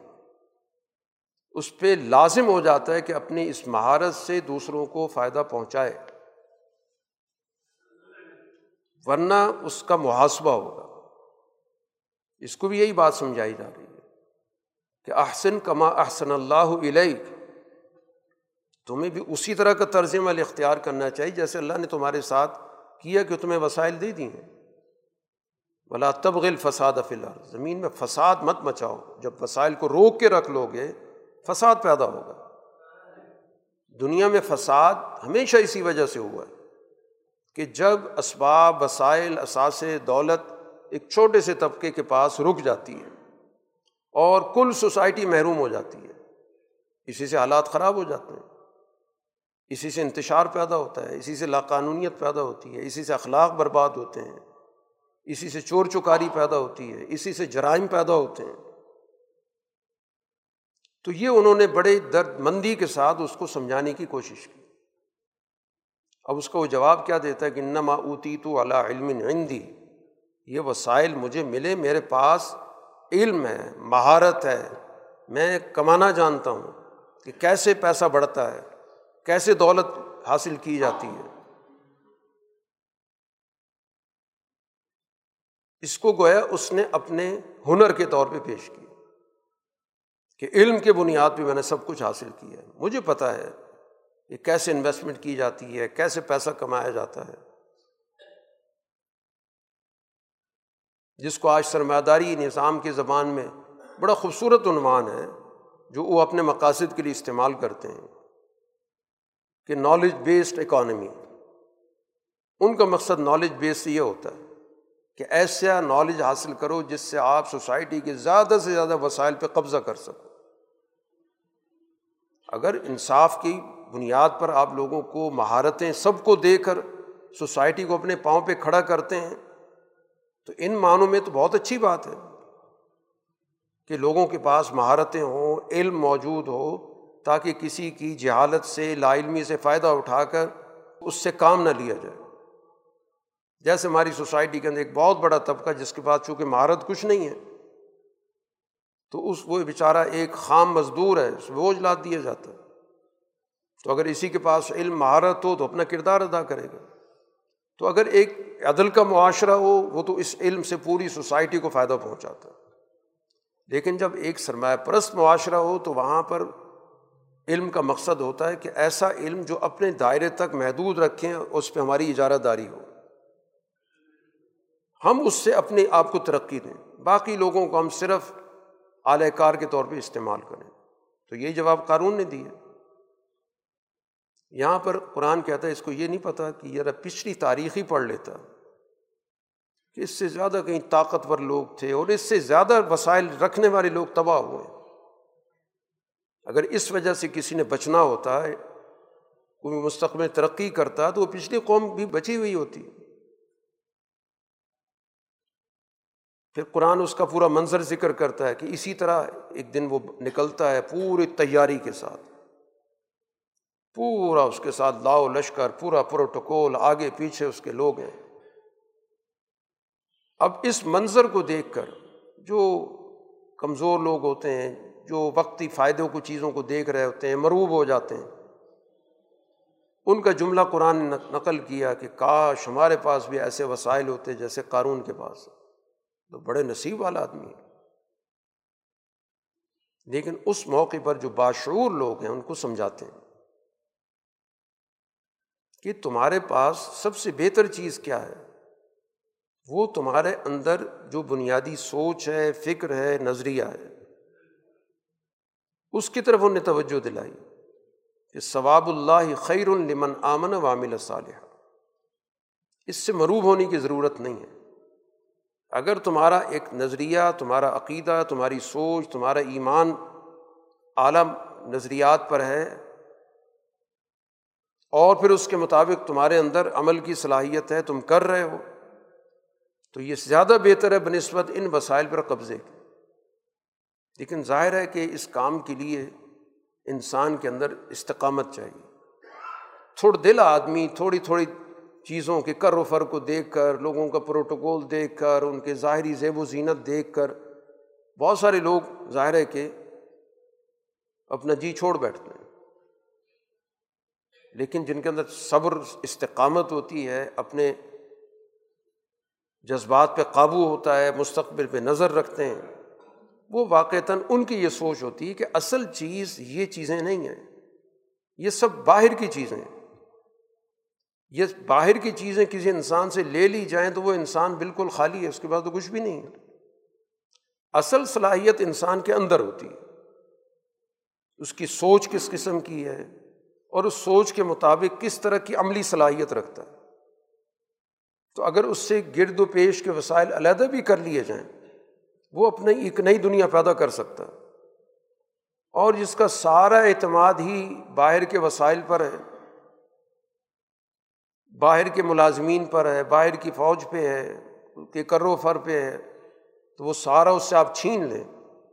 تو وہ تو صفر ہے، اس کی تو کوئی حقیقت ہی کوئی نہیں۔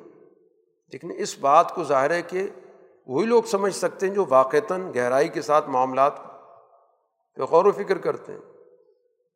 اور بالآخر قرآن نے اس کا انجام ذکر کیا کہ وہ اپنے پورے لاؤ لشکر کے ساتھ، پورے اپنی جائیدادوں کے ساتھ زمین میں ہم نے دسا دی۔ کوئی جماعت اس کی مدد کو نہیں پہنچی۔ جو آگے پیچھے اس کے نعرے لگاتے تھے، جو اس کے ساتھ آگے پیچھے رہتے تھے، کوئی مدد کو نہیں پہنچا۔ نہ وہ کسی سے مدد مانگ سکا۔ اب اس انجام کے بعد وہ لوگ جو کہتے کاش ہمیں بھی ایسے وسائل ملتے، بڑے نصیب والا آدمی ہے۔ ان کو یہاں پر پھر تھوڑا سا سوچنے کا موقع ملا، قرآن یقین نے اس کا ذکر کیا۔ کہ یہ جو اللہ تعالیٰ اگر کسی کو وسائل زیادہ دے دیتا ہے تو یہ کوئی نصیب کی بات نہیں ہوتی۔ یہ تو اللہ تعالیٰ ان کو دیکھ رہا ہوتا ہے کہ یہ ان وسائل سے کرتے کیا ہیں۔ یہ اللہ کے نوازنے کا عمل نہیں ہوتا کہ اس کو یہ کہیں کہ اللہ نے بہت دے دیا اور بڑا اس پہ اللہ کا انعام ہو گیا۔ یہ تو اس کی پرکھ ہو رہی ہوتی ہے۔ اگر اللہ تعالیٰ نے ہم پہ احسان نہ کیا ہوتا تو ہم بھی اس کے ساتھ دھنس جاتے۔ کیونکہ ہم نے بھی تو کہا تھا ایسے وسائل، ایسے اثاثے ایسا کرو پھر ہمیں ملنا چاہیے۔ تو آج ہمیں پتہ چلا کہ یہ تو سارا کا سارا اس کے پاس ناکامی کا سودا تھا۔ یہی وسائل ہی اس کو لے ڈوبے ہیں۔ انہیں اثاثوں کی وجہ سے وہ دھنسا ہے۔ سورہ کا اختتام اس بنیادی بات پہ کیا جا رہا ہے کہ یہ آخرت کی جو منزل ہے، اللہ تعالیٰ انہیں لوگوں کو دیتا ہے جو زمین کے اندر اپنی برتری نہیں جماتے آخرت کی کامیابی کس کو ملے گی؟ یہ انہیں لوگوں کو ملے گی جو زمین کے اندر بغیر کسی فساد کے، بغیر کسی طبقاتی بالادستی کی زندگی بسر کر رہے تھے۔ ان کو نہیں مل سکتا جو دنیا کے اندر قانونی ذہنیت رکھتے تھے فرونی ذہنیت رکھتے تھے، لوگوں کو عقیر سمجھتے تھے۔ ان کے ساتھ چھوت چھات کا سلوک کرتے تھے۔ بلاقبت للمتقین متقی لوگ قرآن یہاں پہ بتا رہا ہے، انجام اچھا انجام ان کا ہے۔ اب اس سارے پس منظر سے متقی تعریف ہمیں سمجھ میں آ رہی متقی کون ہوتا ہے؟ حقیقت پسند ہوتا ہے۔ متقی وہ ہوتا ہے جو دوسروں کو حقیر نہیں سمجھتا، جو اپنے وسائل اور اثاثوں پر اعتماد کر کے دوسرے لوگوں کو اپنا ماتحت نہیں بناتا، جس کی اجارہ داری کی سوچ نہیں ہوتی، جس کے اندر توازن ہوتا ہے، اعتدال ہوتا ہے۔ جو اعلیٰ اخلاق اور اعلیٰ نظریات کا مالک ہوتا ہے۔ اب سورہ کے اختتام پر، کیونکہ یہ سارا واقعہ قرآن حکیم نے شروع میں کہہ دیا کہ اہل ایمان کے لیے بیان کر رہے ہیں۔ وہ ایمان والی جماعت جو مکہ میں اس وقت مشکل حالات سے گزر رہی تھی، جبر کے حالات تھے۔ بظاہر مستقبل کے حوالے سے کوئی اچھی خوشخبری نہیں مل رہی تھی۔ یہ سارا واقعہ ان کے سامنے رکھا گیا تاکہ ان کے حوصلے بلند ہوں۔ تاکہ وہ جان لیں کہ ان کے دور کا فرعون، ان کے دور کا قارون، ان کے دور کا حامان بھی اسی طرح ہی شکست کھائے گا۔ تو اس سارے واقعے کے ذریعے در حقیقت ایمان والی جماعت کے حوصلے بلند کرنا اور مستقبل کا ایک منظر رکھنا ہے کہ مستقبل کا منظر یہ ہے۔ مستقبل فرعون، حامان، قارون کا نہیں ہوتا۔ اس لیے رسول اللہ صلی اللہ علیہ وسلم سے کہا گیا کہ آپ پر اللہ تعالیٰ نے کتاب نازل کی ہے، اللہ کی رحمت ہے۔ تو آپ نے کبھی بھی جو کفر کرنے والی جماعت ہے، اس کا مددگار نہیں بننا۔ اب مقصد اللہ کے رسول کے ذریعے مخاطب دوسروں کو کرنا، قرآن کا یہ انداز ہے۔ کہ مخاطب اللہ کے رسول کو کر رہا ہوتا ہے، لیکن مقصود باقی لوگوں تک پیغام پہنچانا۔ کہ حالات سے مجبور ہو کر، متاثر ہو کر کبھی ذہن میں یہ بات آ جائے کہ چلے ان کے ساتھ کوئی راستہ نکال لیتے ہیں، کوئی ان سے معاونت کر لیتے ہیں، کوئی درمیانی شکل نکل آئے تو کہہ دیے قطن نہیں، کسی صورت میں معاون نہیں بننا۔ اور اسی طرح دوسری بات کہ کسی کی وجہ سے آپ نے سچے راستے سے رکنا نہیں ہے۔ کسی کی دلداری کے خاطر آدمی سوچتا ہے کہ چلیں اس کا دل رکھ لیتا ہوں اور اللہ کے اس حکم پہ اس آیت پہ عمل فی الحال نہیں کرتا، ایسا بھی نہیں کرنا ایسی کوئی دلداری نہیں چاہیے۔ جو اللہ نے حکم دیا ہے اس پہ عمل کرنا۔ اور تیسرا کام یہ کہ اپنا دعوت کا کام جاری رکھیں۔ لوگوں تک اپنی بات پہنچائیں۔ اگر ایک جگہ پہ پابندی لگتی ہے تو دوسری جگہ پہ دعوت دیں۔ رسول اللہ صلی اللہ علیہ وسلم پہ جب مکہ میں دعوت پہ پابندی لگ گئی تو آپ نے مکہ کے باہر کے لوگوں کو تلاش کرنا شروع کر دی۔ میلوں میں چلے گئے۔ تجارتی جہاں منڈیاں لگتی تھیں وہاں پہ چلے گئے۔ ولا تکون من المشرقین اور کسی صورت میں تم نے مشرق جماعت کا حصہ نہیں بننا۔ اپنے آپ کو بالکل ذہنی طور پر ان سے الگ سمجھو۔ اور کسی بھی موقع پر اللہ کے ساتھ کسی اور طاقت کو نہیں پکارنا۔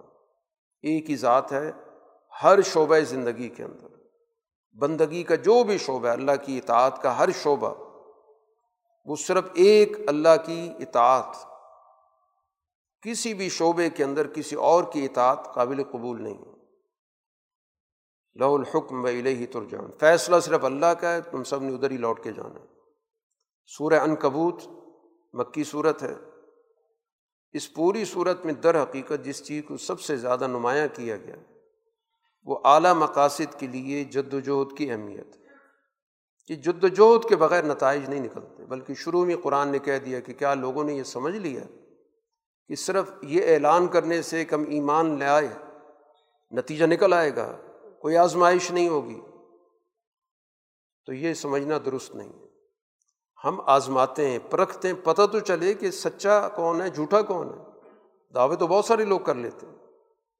اس وجہ سے گویا جد وجہد کا عمل ہوتا ہے، پرکھ کا عمل ہوتا ہے۔ دیکھا جاتا ہے جد وجہد سی نکھار پیدا ہوتا ہے کھڑے کھوٹے کا پتہ چلتا ہے۔ اس لیے اس سے گھبرانا نہیں چاہیے۔ اسی کے ذریعے پتہ چلتا ہے کہ ایک انسان کو مزید اپنے اندر کیا بہتری لانی ہے۔ اس کے اندر کون کون سے شعبے کمزور ہیں؟ کون وہ لوگ ہیں جو محض دیکھا دیکھی ساتھ آ گئے؟ کیونکہ کل جب میدان میں اتریں گے تو پھر وہاں پر اگر میدان سے لوگ چھوڑ کے چلے گئے تو وہ زیادہ خطرناک ہے۔ اس لیے پہلے ہی ایک مستحکم، مضبوط اجتماعیت کا ہونا ضروری ہے۔ حتیٰ کہ قرآن حکیم نے یہ بھی بات بتائی کہ اگرچہ دین کا بنیادی حکم کیا ہے کہ والدین کے ساتھ حسن سلوک ہر صورت میں، لیکن اگر یہی والدین تم پہ دباؤ ڈالیں کہ تم شرک کے نظام کا حصہ بنو، تو قرآن حکیم نے کہا کہ اطاعت نہیں ہوگی اس میں۔ حقوق تو ادا ہوں گے ان کے، بطور والدین کے جو بھی ان کا حق بنتا ہے دنیاوی اعتبار سے، وہ اپنی جگہ پر لازم ہے، لیکن اطاعت نہیں ہوگی۔ یہ بھی مجاہدہ کرنا پڑے گا۔ اور اس مجاہدے سے صحابہ گزرے۔ ان کے خاندان، ان کے ماں باپ دوسری طرف کھڑے۔ اور پورا دباؤ ڈالا۔ ظاہری طور پر بھی، باطنی طور پر بھی، مالی طور پر بھی، طاقت کے بل بوتے پر بھی، تشدد کے ذریعے بھی۔ لیکن انہوں نے گویا کہ عملاً ثابت کیا کہ اطاعت صرف اللہ کی ہوگی۔ تو یہ قرآن حکیم بتا رہا ہے کہ یہ رشتہ جو تقاضا کرتا ہے، خود دین کہتا ہے کہ حسن سلوک کرو۔ لیکن حسن سلوک کا یہ مطلب نہیں ہے کہ ان کی اس معاملے میں اطاعت شروع کر دو، بات ماننا شروع کر دو۔ اطاعت نہیں ہوگی، حسن سلوک ضرور ہوگا۔ دنیاوی اعتبار سے جو بھی ان کا حق بنتا ہے وہ دیا جائے گا۔ اچھی معاشرت ان کے ساتھ ہوگی۔ لیکن غلط نظریے کو قبول نہیں کیا جا سکتا۔ اب لوگوں میں سے کچھ ایسی بھی ہیں کہ جب انہیں اللہ کے راستے میں اذیت پہنچتی ہے، تو اب لوگوں کے ہاتھوں سے اذیت پہنچتی ہے۔ ان کی سوچ یہ ہوتی ہے کہ شاید اللہ کا عذاب آ گیا۔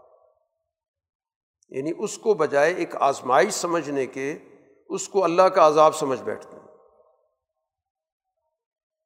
اب یہ وہ لوگ ہیں کہ جو تھڑ دلے ہیں۔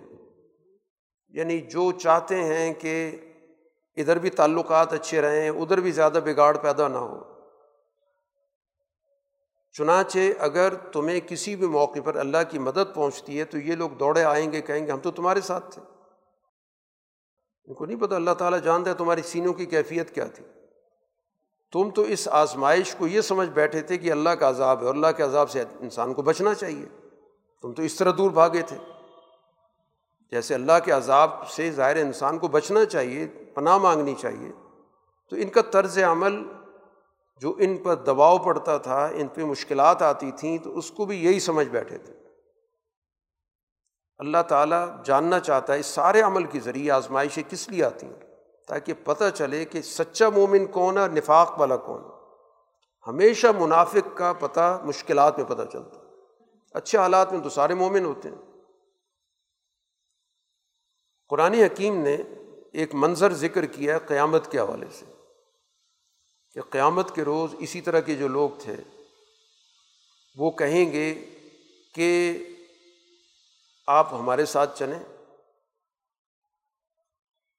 اور ہم ساری کی ساری جو خطائیں ہیں اپنے ذمے لے لیتے۔ ہیں قیامت کے روز آپ کہتے ہیں نا، خطائیں ہوں گی، گناہ ہوں گے تو ہم آپ کو گارنٹی دیتے ہیں کہ آپ دنیا میں ہمارے ساتھ چلیں، اگر آپ کی کوئی غلطی ہوگی، اس کے ہم ذمہ دار ہوں گے۔ تو ہم تمہارے حصے کی بھی سزا کاٹیں گے۔ یہ دنیا کے اندر ان کو گارنٹی دینے والے کچھ ایسے لوگ بھی صحیح راستے سے بھٹکانے کا ایک طریقہ یہ بھی ہے۔ اگر ایک آدمی یہ کہتا ہے کہ میں اللہ سے ڈرتا ہوں، آخرت میں بعض فرص ہوگی تو اس کو مطمئن کرنے کا ایک طریقہ یہ بھی رکھا ہوا اگر بعض فرص ہوگی تو ہمیں آگے کر دینا اور ہم وہاں بیان دے دیں گے کہ اگر ان کی کوئی سزا بنتی ہے تو وہ بھی ہمیں دے دیں۔ قرآن کہتا ہے ایسا قطن نہیں ہوگا۔ ہر ایک نے اپنے جرائم کے لیے جواب دہ ہونا ہاں یہ جرم دوسروں کا اس صورت میں اٹھائیں گے کہ اگر جن جن کو انہوں نے گمراہ کیا، اپنی گمراہی کا بوجھ، دوسروں کو گمراہ کرنے کا بوجھ۔ یہ بوجھ تو آئے گا، لیکن محض یہ کہ ہمارا دنیا کے اندر معاملہ طے ہوا تھا، معاہدہ ہوا تھا کہ میں اس کا بوجھ اٹھا لوں گا، وہ کہے کہ ہاں جس سے طے ہوا تھا، اس نے کہا تھا کہ میں بوجھ اٹھا لوں گا، تو میرا بوجھ بھی اس کے ذمے کر دیں۔ یہ نہیں ہوگا۔ ہر ایک کو خود جواب دہ ہونا۔ جو یہاں جو کر رہا ہے، اس نے خود ہی بھگتنا ہے۔ تو کسی کی گارنٹی کوئی معنی نہیں رکھتی۔ اسی جد وجہد کی اہمیت کے حوالے سے قرآن حکیم نے نو علیہ السلام کا کردار پیش کیا کہ ساڑھے نو سو سال انہوں نے جد وجہد کی۔ یہ ہے دینی جد وجہد کہ کسی ایک موقع پر بھی وہ پیچھے نہیں ہٹے، کبھی وہ اکتائے نہیں، کبھی انہوں نے شکوہ نہیں کیا۔ یہ نمونہ قرآن پیش کر رہا ہے کہ اعلیٰ مقاصد کے لیے جد وجہد کرنے والوں کو نو علیہ السلاۃ والسلام کی تاریخ سے سبق حاصل کرنا چاہیے۔ اور بالآخر ظاہر اللہ تعالیٰ نے جو جرم کرنے والے تھے، بات نہیں ماننے والے تھے، طوفان نے ان کو گھیر لیا۔ پھر ان کو اور صرف جو سفینہ، اس کشتی، اس جہاز کے اندر آ سکی صرف اللہ نے ان کو بچایا۔ اب یہ قرآن حکیم اصحاب سفینہ کا ذکر کر رہا ہے، کشتی والوں کا۔ تو اب یہ ساری گفتگو مکہ کے اندر ہو رہی ہے۔ تو مکہ کے اندر بھی اسی طرح جو مسلمان حفشہ گئے تھے ہجرت کر کے، وہ بھی ظاہر ہے کہ پانی کے راستے سے ہی گئے تھے، کیونکہ حفشہ کا جو راستہ ہے وہ سمندر کا راستہ ہے۔ تو قرآن نے پہلے سے بتا دیا کہ جیسے وہ سفینہ والے بچے تھے، تو اگر آج بھی کوئی سفینے میں جائے گا، تو ان کے لیے بھی گویا کہ قرآن حکیم نے بتا دی کہ ان کو بھی نجات مل جائے گی۔ تو قرآن واقعات کے ذریعے گویا کہ اپنے جو حاضر لوگ ہیں، ان کو اشاروں اشاروں کے اندر رہنمائی بھی کرتا ہے۔ تو قرآن واقعات بالکل حال سے کٹے ہوئے واقعات نہیں ہوتے۔ کیونکہ پچھلا کوئی قصہ کہانی سنایا جا رہا ہے۔ وہ واقعہ موجود لوگوں کے لیے بھی اس کے اندر بہت کچھ رہنمائی کی موجود ہوتی ہے۔ اسی طرح قرآن حکیم نے اس بات کا ذکر کیا کہ ان کا جتنا بھی مذہبی نظام ہے، یہ سارا گھڑا ہوا ہے۔ اس کے خلاف جد وجہد کی دعوت دی جا رہی ہے۔ اب جن کی یہ بندگی کرتے ہیں، عبادت کرتے ہیں، ان کے بارے میں تأثر یہ دیا ہوا ہے کہ تمہارا سارا کاروبار، ترقی، تجارت، وہ تمہارے اس مذہبی نظام سے جڑنے کی وجہ سے۔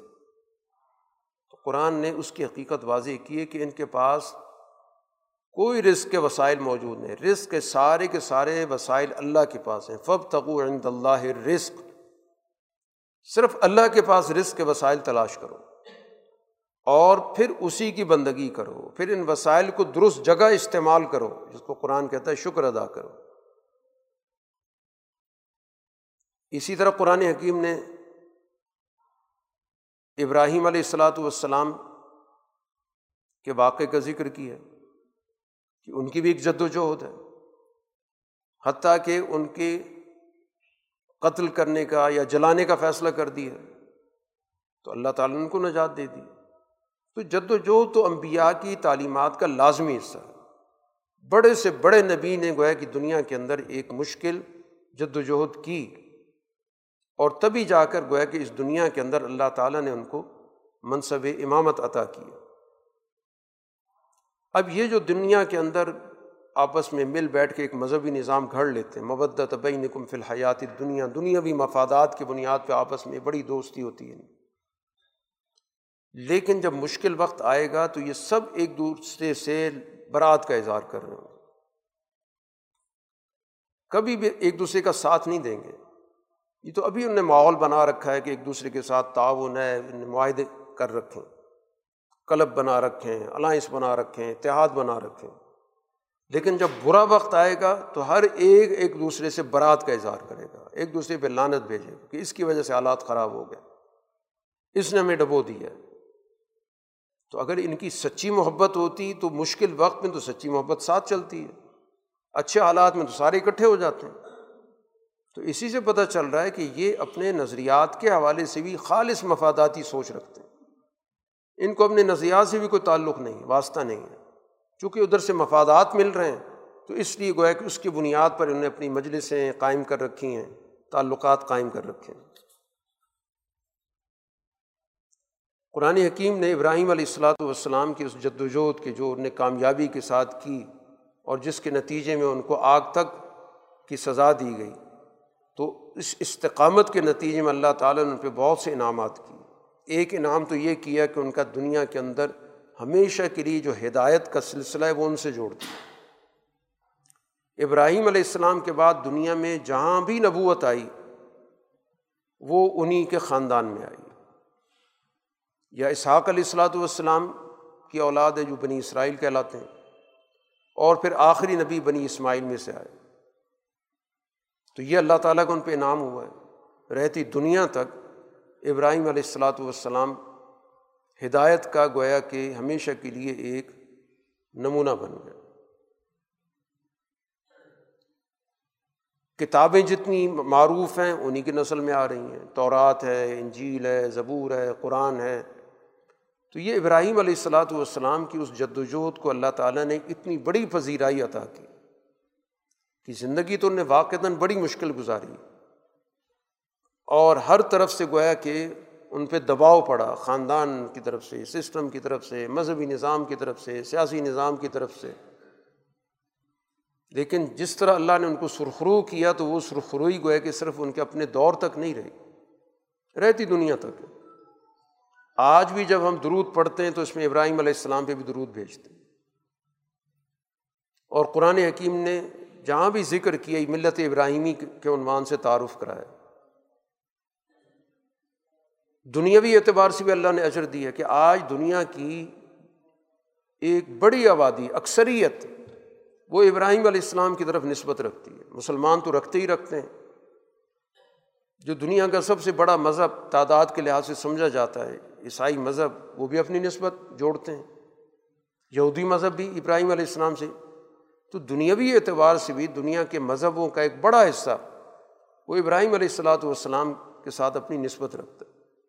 یہ سارے وہ نتائج ہیں قرآن ذکر کر رہے وہ ان و فلاخرت المین الصالحین آخرت میں تو ظاہر ہے کہ وہ ایک بہت اعلیٰ جماعت کا حصہ ہوں گے۔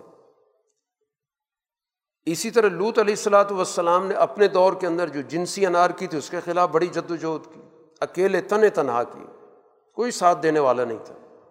حتیٰ کہ اپنی ان کے گھر والی بھی ان کے مخالف تھی اور پوری قوم کے مقابلے پر کھڑے رہے۔ تو اس جد وجہد سے سبق حاصل کرو۔ کہ کس طرح ایک آدمی نے اپنی پوری قوم کے مقابلے پر جدوجہد کی۔ قرآن ان سارے واقعات کا ذکر کر کے بتانا یہ چاہتا ہے کہ زین الحم الشیطان و اعمال ہوں اس ساروں کے پیچھے منصوبہ ساز تو شیطان ہوتا ہے۔ شکلیں بدلتی رہتی ہیں۔ کبھی ایک قوم، کبھی دوسری قوم۔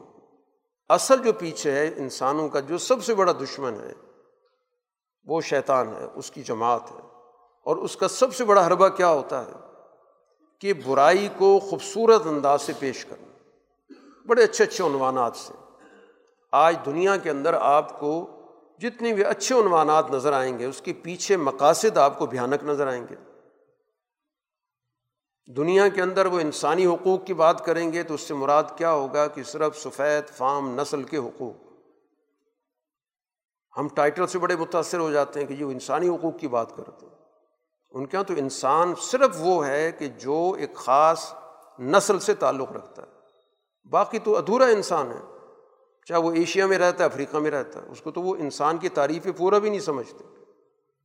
ہم اس خوش فہمی میں کہ انسانی حقوق کی بات کر رہے ہیں تو شاید سارے انسانوں کی بات ہو رہی ہے۔ جمہوریت بڑا اچھا عنوان ہوگا۔ لیکن اس سے مقصد کیا ہے کہ صرف اپنے علاقوں کے اندر مفادات کی حفاظت۔ دوسری قوم کے اندر ان کو مفادات حاصل کرنے کے لیے وہاں پہ طاقت استعمال کرنی پڑے، وہاں کے لوگوں کا قتل عام کرنا پڑے، تو اس سے دریغ نہیں کرتے، رائے کا احترام ان نے کیا کرنا؟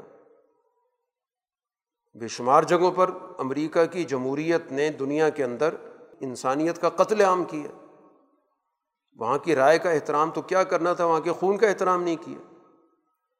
جتنی بھی آپ کو خوبصورت ٹائٹل ملیں گے، زین الحم الشیطان و اعمال ہوں بڑا مزین کر کے، بڑا خوبصورت طریقے سے چیزوں کو لوگوں کے سامنے پیش کرتے لیکن اس کے پیچھے ان کا اپنا ایجنڈا ہوتا ہے، اپنے مقاصد ہوتے ہیں۔ یہی گویا کہ دنیا کے تمام استحصالی نظاموں کی یہی آپ کو خصوصیت نظر آئے گی۔ کیونکہ کبھی بھی استحصال استحصال کی ٹائٹل سے نہیں ہوتا، کبھی بھی ظلم ظلم کے عنوان سے نہیں ہوتا۔ ظلم عدل کے عنوان سے ہوگا۔ انسانیت کی تباہی انسانی حقوق کے حوالے سے ہوگی۔ قوموں کی حکومتیں ختم کی جائیں گی جمہوریت کے نام سے۔ اب یہ جتنی بھی رسول اللہ صلی اللہ علیہ وسلم کے مقابلے پر بڑا تومار باندھا ہوا ہے مکہ کے اندر، قرآن ایمان والی جماعت کو بتاتا ہے کہ دیکھنے کے اندر بڑا پھیلا ہوا ہے۔ حقیقت کچھ بھی نہیں۔ قرآن نے اس کی جو مثال دی ہے وہ بڑی ایک عام فہم مثال دی ہے کہ جیسے آپ دیکھیں کہ کسی جگہ پر مکڑی کا جالا بڑا پھیلا ہوا ہو۔ بظاہر تو لگتا ہے کہ بڑا لمبا چوڑا اس کا سلسلہ ہے، لیکن سب سے کمزور ترین ہوتا ہے۔ تو اس وقت بھی ان کی ایسی پھیلاؤ ہے، تجارت ہو رہی ہے، آمد رفت ہو رہی ہے، اس وقت ان کے پاس افراد ہیں، لیکن اس کی حقیقت کچھ بھی نہیں ہے۔ جد وجہد کے مقابلے پر یہ سارے کے سارے یوں سمجھیں کہ جیسے ایک مکڑی کا جالا ہو۔ بڑی آسانی کے ساتھ ظاہر آپ اس جالے کو ختم کر دیتے ہیں۔ قرآن حکیم یہ مثالیں لوگوں کے غور و فکر کے لیے بیان کرتا ہے، لیکن جو اہل علم ہے وہی سمجھتے ہیں۔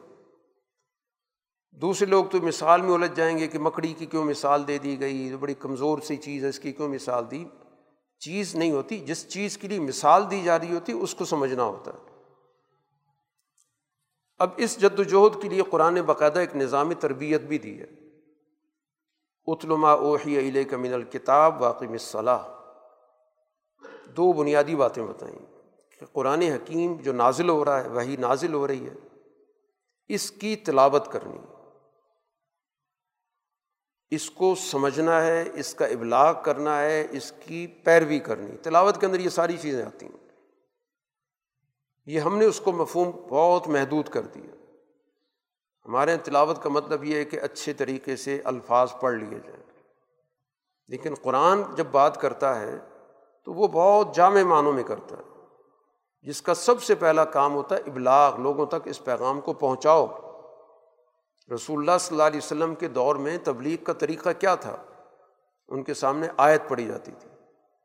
آیت پڑھ کے ان کو پیغام پہنچایا جاتا تھا۔ اس لیے تو قرآن کی آیت پہلے گزر چکی ہے کہ جب آیت پڑھی جاتی ہے تو لگتا ہے کہ یہ سن کے حملہ آور ہو جائیں گے۔ کیونکہ پیغام پہنچ رہا ہے، ان کے سارے نظریات کی اس میں تردید ہو رہی ہے۔ ان کے پورے نظام زندگی کی نفی ہو رہی ہے۔ تو اس کا ابلاغ جاری رکھو۔ اور دوسرا، عملی طور پر نماز قائم کرو۔ اقامت سلاد جو قرآن لفظ استعمال کرتا ہے، ظاہری جامعت کے معنوں میں کرتا ہے۔ اس میں پورا تربیتی نظام ہے۔ اوقات کی پابندی سے لے کر پورے اگر نظام سلاد پہ آپ غور کریں کہ جو باجماعت نظام ہے نماز کا، وہ اقامت سلاد اس میں بہت ساری چیزوں کی تربیت شامل ہے۔ اور پھر قرآن حکیم نے اس کی معنویت بھی بتائی کہ اس نماز سے انسان کے اخلاق پہ اثرات پڑتے ہیں۔ اقامت اصلاحات کا مقصد کیا ہے کہ انسان کے اخلاق درست ہو جائیں۔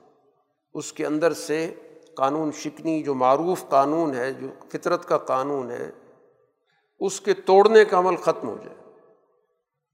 ہر معروف چیز کو وہ اختیار کرے جو اللہ نے فطرت کے تقاضے کے مطابق اس کے اندر رکھی۔ وہ اعلیٰ درجے کے جو اخلاق ہیں اس کے اندر پیدا ہوں۔ ہر قسم کی بے حیائی سے دور ہو جائے۔ تو اخلاق اور عقل کے منافی تمام کاموں سے روکنا یہ نماز کی بنیادی خصوصیت ہے۔ یہ خصوصیات نماز پیدا کرتی ہے۔ ایک اس کے اخلاق کو ترقی دیتی ہے اور ایک اس کے عقل کو ترقی دیتی ہے۔ اہل کتاب کے ساتھ قرآن حکیم نے یہاں پر، کیونکہ جد وجہد کی بات ہو رہی ہے، تو قرآن اس کا طریقۂ کار بھی سمجھاتا ہے کہ جو اہل کتاب ہیں، جو یہ دعویٰ کرتے ہیں کہ ہمارے پاس تورات ہے مصفی ایمان رکھتے ہیں، انجیل اس پہ ایمان رکھتے ہیں۔ ان کے ساتھ گفتگو بہت ہی اچھے طریقے سے کرو۔ اس بنیاد پر کہ ان کو سمجھاؤ کہ تمہاری اپنی کتاب کا مضمون کیا ہے۔ اور ان کو بتاؤ کہ جو تم پر نازل ہوا، ہم تو اس پہ بھی ایمان رکھتے ہیں۔ اور جو ہم پہ نازل ہو ہم اس پہ بھی ایمان رکھتے ہیں۔ تو ہم تو دنیا کی ہر وہی پہ ایمان رکھتے ہیں، جو بھی اللہ نے بھیجی۔ اس طرح ان کو سمجھاؤ کہ جب ہم ہر وہی کو مانتے ہیں، تو تمہارے اندر یہ تعصب کیوں پیدا ہو گیا؟ کہ تم وہیں پر رکے ہوئے کہ ہم صرف فلاں کتاب کو مانتے ہیں۔ جبکہ اس کتاب کے ماننے کا تقاضا بھی یہ کہ اگلے دور کی وہی مانو۔ ان کو سمجھاؤ، اچھے انداز سے ان کے ساتھ بحث کرو، گفتگو کرو۔ ہاں جو ان میں ظلم پیش آئے ہیں، پھر حالات کے مطابق ان کے بارے میں تو اپنی حکمت عملی خود بنا لو، ان سے کیسے نمٹنا ہے۔ لیکن جو باقی لوگ ہیں، ان کے ساتھ معقول طریقے سے گفتگو کرو۔ قرآن حکیم بذات خود ایک دعوت فکر ہے اس حوالے سے کہ رسول اللہ صلی اللہ علیہ وسلم اس سے پہلے کبھی کوئی چیز پڑھتے نہیں تھے۔ آپ کی کوئی ایسی تعلیم نہیں ہوئی تھی کہ آپ کوئی لکھی ہوئی چیز پڑھ سکیں۔ اور نہ آپ لکھنے کی آپ کے پاس اس دور کے اعتبار سے مہارت تھی۔ اگر یہ چیزیں پہلے سے ہوتی تو پھر تو باطل پرست لوگوں کو شبہ ہو سکتا تھا۔ کہ جب آپ پہلے سے پڑھے لکھے ہیں تو ممکن ہے پہلے سے پڑھا ہوا کوئی کام ہے، اس کو آپ نے وہی کے نام سے پیش کر دیا۔ لیکن اللہ نے یہ اہتمام کیا ہے کہ اس سے پہلے آپ نے کبھی کوئی کتاب نہیں پڑھی۔ پوری تاریخ کے اندر کبھی کوئی لکھی ہوئی چیز پڑھی ہی نہیں۔ اور نہ اپنے ہاتھ سے کوئی چیز لکھی ہے۔ اسی بنیاد پر رسول اللہ صلی اللہ علیہ وسلم کو امی کہا گیا۔ اور جب آپ پہ وہی اترتی تھی تو آپ پہلے اس کو زبانی لوگوں تک منتقل کرتے تھے۔ اور پھر لکھواتے بھی تھے اور جو لکھی ہوئی چیز ہے، اس کو سنتی بھی تھی کہ لکھا کیا گیا۔ اس لیے قرآن کہتا ہے، یہ وہ آیات ہیں جو اللہ نے سینہ بسینہ لوگوں کے اندر منتقل کی۔ بل وہ آیات بینات فی صدور الزین اوت العلم۔ حضور صلی اللہ علیہ وسلم کے سینے سے صحابہ کے سینے تک پہنچی ان سے اگلی نسل، اس سے اگلی نسل۔ اس طرح اللہ تعالیٰ نے اس کی حفاظت کا ایک بھرپور بندوبست کیا۔ خارجی ذرائع سے نہیں کیا کہ صرف اس پہ اکتفا ہوتا کہ لکھی ہوئی چیز ہو۔ وہ بھی کیا ہوا ہے اس کی بھی حفاظت ہے۔ لیکن خارجی ذرائع پہ صرف اعتماد نہیں کیا اس لیے آج دنیا سے یہ سارے نسخے چلے بھی جائیں، تو بھی وہ کتاب محفوظ رہتی ہے۔ تو یہ اللہ نے اس کتاب کی حفاظت کا اہتمام کیا ہے۔ اب یہ آپ سے تقاضا کرتے ہیں کوئی خاص نشانی دکھائیں۔ قرآن خود نشانی ہے۔ اسی پر اعتماد کر لیں۔ اب ایک اور ان کا طرز عمل ذکر کیا کہ یہ بار بار جلدی مچاتے ہیں۔ آپ جو ہمیں کہہ رہے ہیں کہ ہمیں سزا ہو جائے گی، اگر ہم نے بات نہ مانی ہے عذاب آ جائے گا، تو عذاب لے آئیں۔ قرآن نے یہاں پر ذکر کیا کہ اگر اللہ تعالیٰ کی طرف سے ایک مقررہ قانون نہ ہوتا، اللہ نے دنیا میں قانون رکھا ہوا ہے۔ کہ کسی جگہ پر بھی کوئی عذاب یا سزا آتا ہے تو ایک طریقۂ کار سے آتا ہے۔ پہلے بات پہنچائی جاتی ہے، حجت پوری ہوتی ہے مولت عمل دیا جاتا ہے، سوچنے سمجھنے کا وقت دیا جاتا ہے، غلطیوں کی تلافی کا موقع دیا جاتا ہے، پورا اللہ کا ایک نظام ہے۔ اگر یہ قانون نہ ہوتا تو پھر جیسے یہ چیلنج کر رہے ہیں، ان کا پورا کر دیا جاتا، عذاب بھیج دیا جاتا۔ اور وہ وقت آئے گا، عذاب نے آنا ہے، لیکن جب وہ آئے گا تو ان کو لگے گا اچانک آ گیا۔ حالانکہ ان کو ابھی سے سمجھایا جا رہا ہے۔ چنانچہ عملاً ایسا ہوا کہ غزوہ بدر میں یہ لوگ پہنچے تو اچانک ان پہ افتاد پڑی۔ حالانکہ یہ تنبی تو رسول اللہ صلی اللہ علیہ وسلم مکہ میں تیرہ سال کرتے رہے کہ تم پہ مصیبت آ جائے گی، عذاب آ جائے گا، اس سے پہلے مانو۔ تو اس وقت تو اس کو ٹالتے رہے۔ اور جب بدر پہنچے تو ظاہر عذاب آ گیا ان پر۔ ان کی ساری قیادت قتل ہو گئی۔ مکہ اسی طرح فتح ہوا۔ ان کے وہم و گمان میں بھی نہیں تھا کہ رسول اللہ صلی اللہ علیہ وسلم بالکل مکے کے اوپر پہنچ گئے۔ خود ابو سفیان کہتے ہیں کہ میں نے دیکھا کہ کئی روشنی نظر آ رہی ہے۔ تو میں نے سمجھا کہ کوئی قافلہ تجارت کا آ رہا ہوگا، اس نے باہر پڑاؤ ڈال لیا ہوگا۔ تو میں اسی تجسس میں آگے نکلا، جا کے دیکھوں کہ یہ کون لوگ ہیں۔ تو ابھی تھوڑا سا میں آگے گیا تھا، قریب پہنچا تھا، تو ایک دم مجھے دبوچ لیا گیا اور مجھے حضور صلی اللہ علیہ وسلم کے سامنے پیش کر دیا گیا۔ تو وہی جو قرآن کہہ رہا ہے کہ اچانک آ جائے گا، تو ان کو تو وہم و گمان بھی نہیں تھا کہ مسلمان جو ہے مکہ پہنچ جائیں گے۔ اور اس طرح اللہ تعالیٰ نے مکہ فتح کیا۔ مکہ مکرمہ کے اندر جو صورت حال اس وقت چل رہی تھی اس وقت ظاہر ہے کہ بہت سارے لوگ دباؤ میں تھے۔ اور وہ یہ کہہ رہے تھے کہ ہم ان حالات کے اندر یہاں پر کیسی زندگی بسر کریں گے۔ تو وہاں پر ان کو کہا گیا تھا کہ اللہ کی زمین بڑی وسیع ہے۔ تم یہاں سے اگر یہاں پر رہ کے تم دین پر عمل نہیں کر سکتے، دباؤ کا مقابلہ نہیں کر سکتے، تو اللہ تعالیٰ نے تمہارے لیے یہ سہولت رکھی ہے کہ یہاں سے چلے جاؤ۔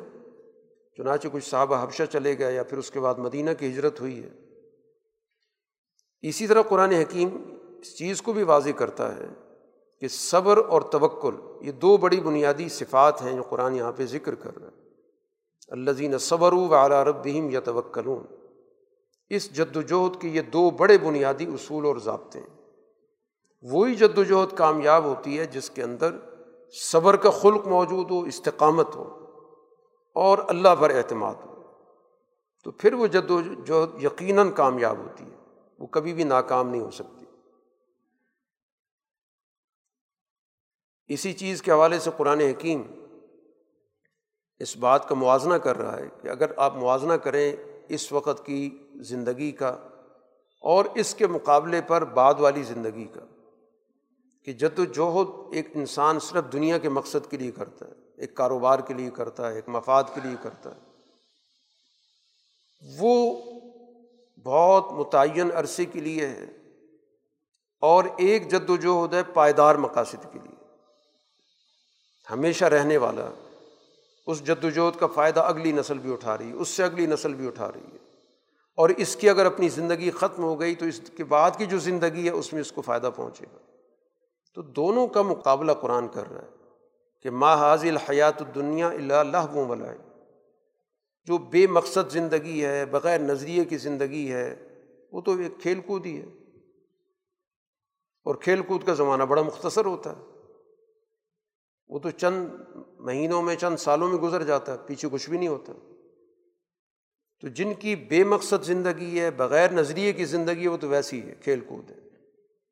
اور جن کے سامنے پائیدار مقاصد ہوتے ہیں، تو اس لیے قرآن نے کہا، ان دار الآخرت اللہ الحیوان. یہ جو آخرت کا گھر ہے، یہ تو ہمیشہ رہنے والا ہے۔ تو یہ کس کو ملے گا جس کے نظریات کے اندر ٹھہراؤ ہوگا؟ اعلیٰ نظریے ہوں گے۔ ایک جامع کامیابی کا تصور ہوگا۔ تو یقیناً اس کی جو زندگی بے معنی نہیں ہوتی، بے مقصد نہیں ہوتی، بہت ہی بامعنی ہوتی ہے۔ اب اس ساری گفتگو کو قرآن حکیم، جو کہ ساری جد وجہد کے موضوع کے حوالے سے واقعات کا بھی ذکر تھا آخری بات قرآن اس پہ مکمل کر رہا ہے کہ ولزین جاہد و فینہ لنح دی سب جو ہمارے راستے میں جد وجہد کرتے ہیں، تو پھر ہم ان کے لیے کامیابی کے بہت سارے راستے ان کو بتاتے ہیں۔ یعنی جد وجہد سے ہی اگلا راستہ سامنے آتا ہے۔ جد وجہد کے بغیر آپ بیٹھے ہیں، کوئی راستہ سامنے نہیں آئے گا۔ جب میدان میں اتریں گے جد وجہد کریں گے، تو پھر راستے سامنے آئیں گے کامیابی کے۔ اس کے بغیر نہیں آئیں گے۔ کوئی کہے کہ پہلے مجھے پتہ چل جائے کہ کامیابی کا کون سا راستہ میں اس کو اختیار کر لوں، تو اس کے سامنے وہ راستے نہیں کھلیں گے۔ راستے اسی وقت کھلیں گے جب وہ میدان میں اترے گا جد وجہد کرے گا، مشکلات کے راستے کا انتخاب کرے گا، آزمائشوں کا سامنا اس کو کرنا پڑے گا۔ تو پھر ہی اس کے سامنے ایک نہیں قرآن کہتا ہے سب ایک نہیں کئی راستوں کی طرف ہم رہنمائی کریں گے۔ کہ یہ تمہاری معاشی ترقی کا راستہ ہے، یہ تمہاری سیاسی ترقی کا راستہ ہے، یہ تمہاری اخلاقی ترقی کا راستہ ہے، یہ تمہاری ابدی ترقی کا راستہ ہے۔ ان اللہ علم المحسنین، اور اللہ تعالیٰ اسی جماعت کے ساتھ ہے جو اس دنیا کے اندر اخلاص کے ساتھ، کاموں کو بہت ہی خوبصورتی کے ساتھ اچھے طریقے سے انجام دینے والی ہے۔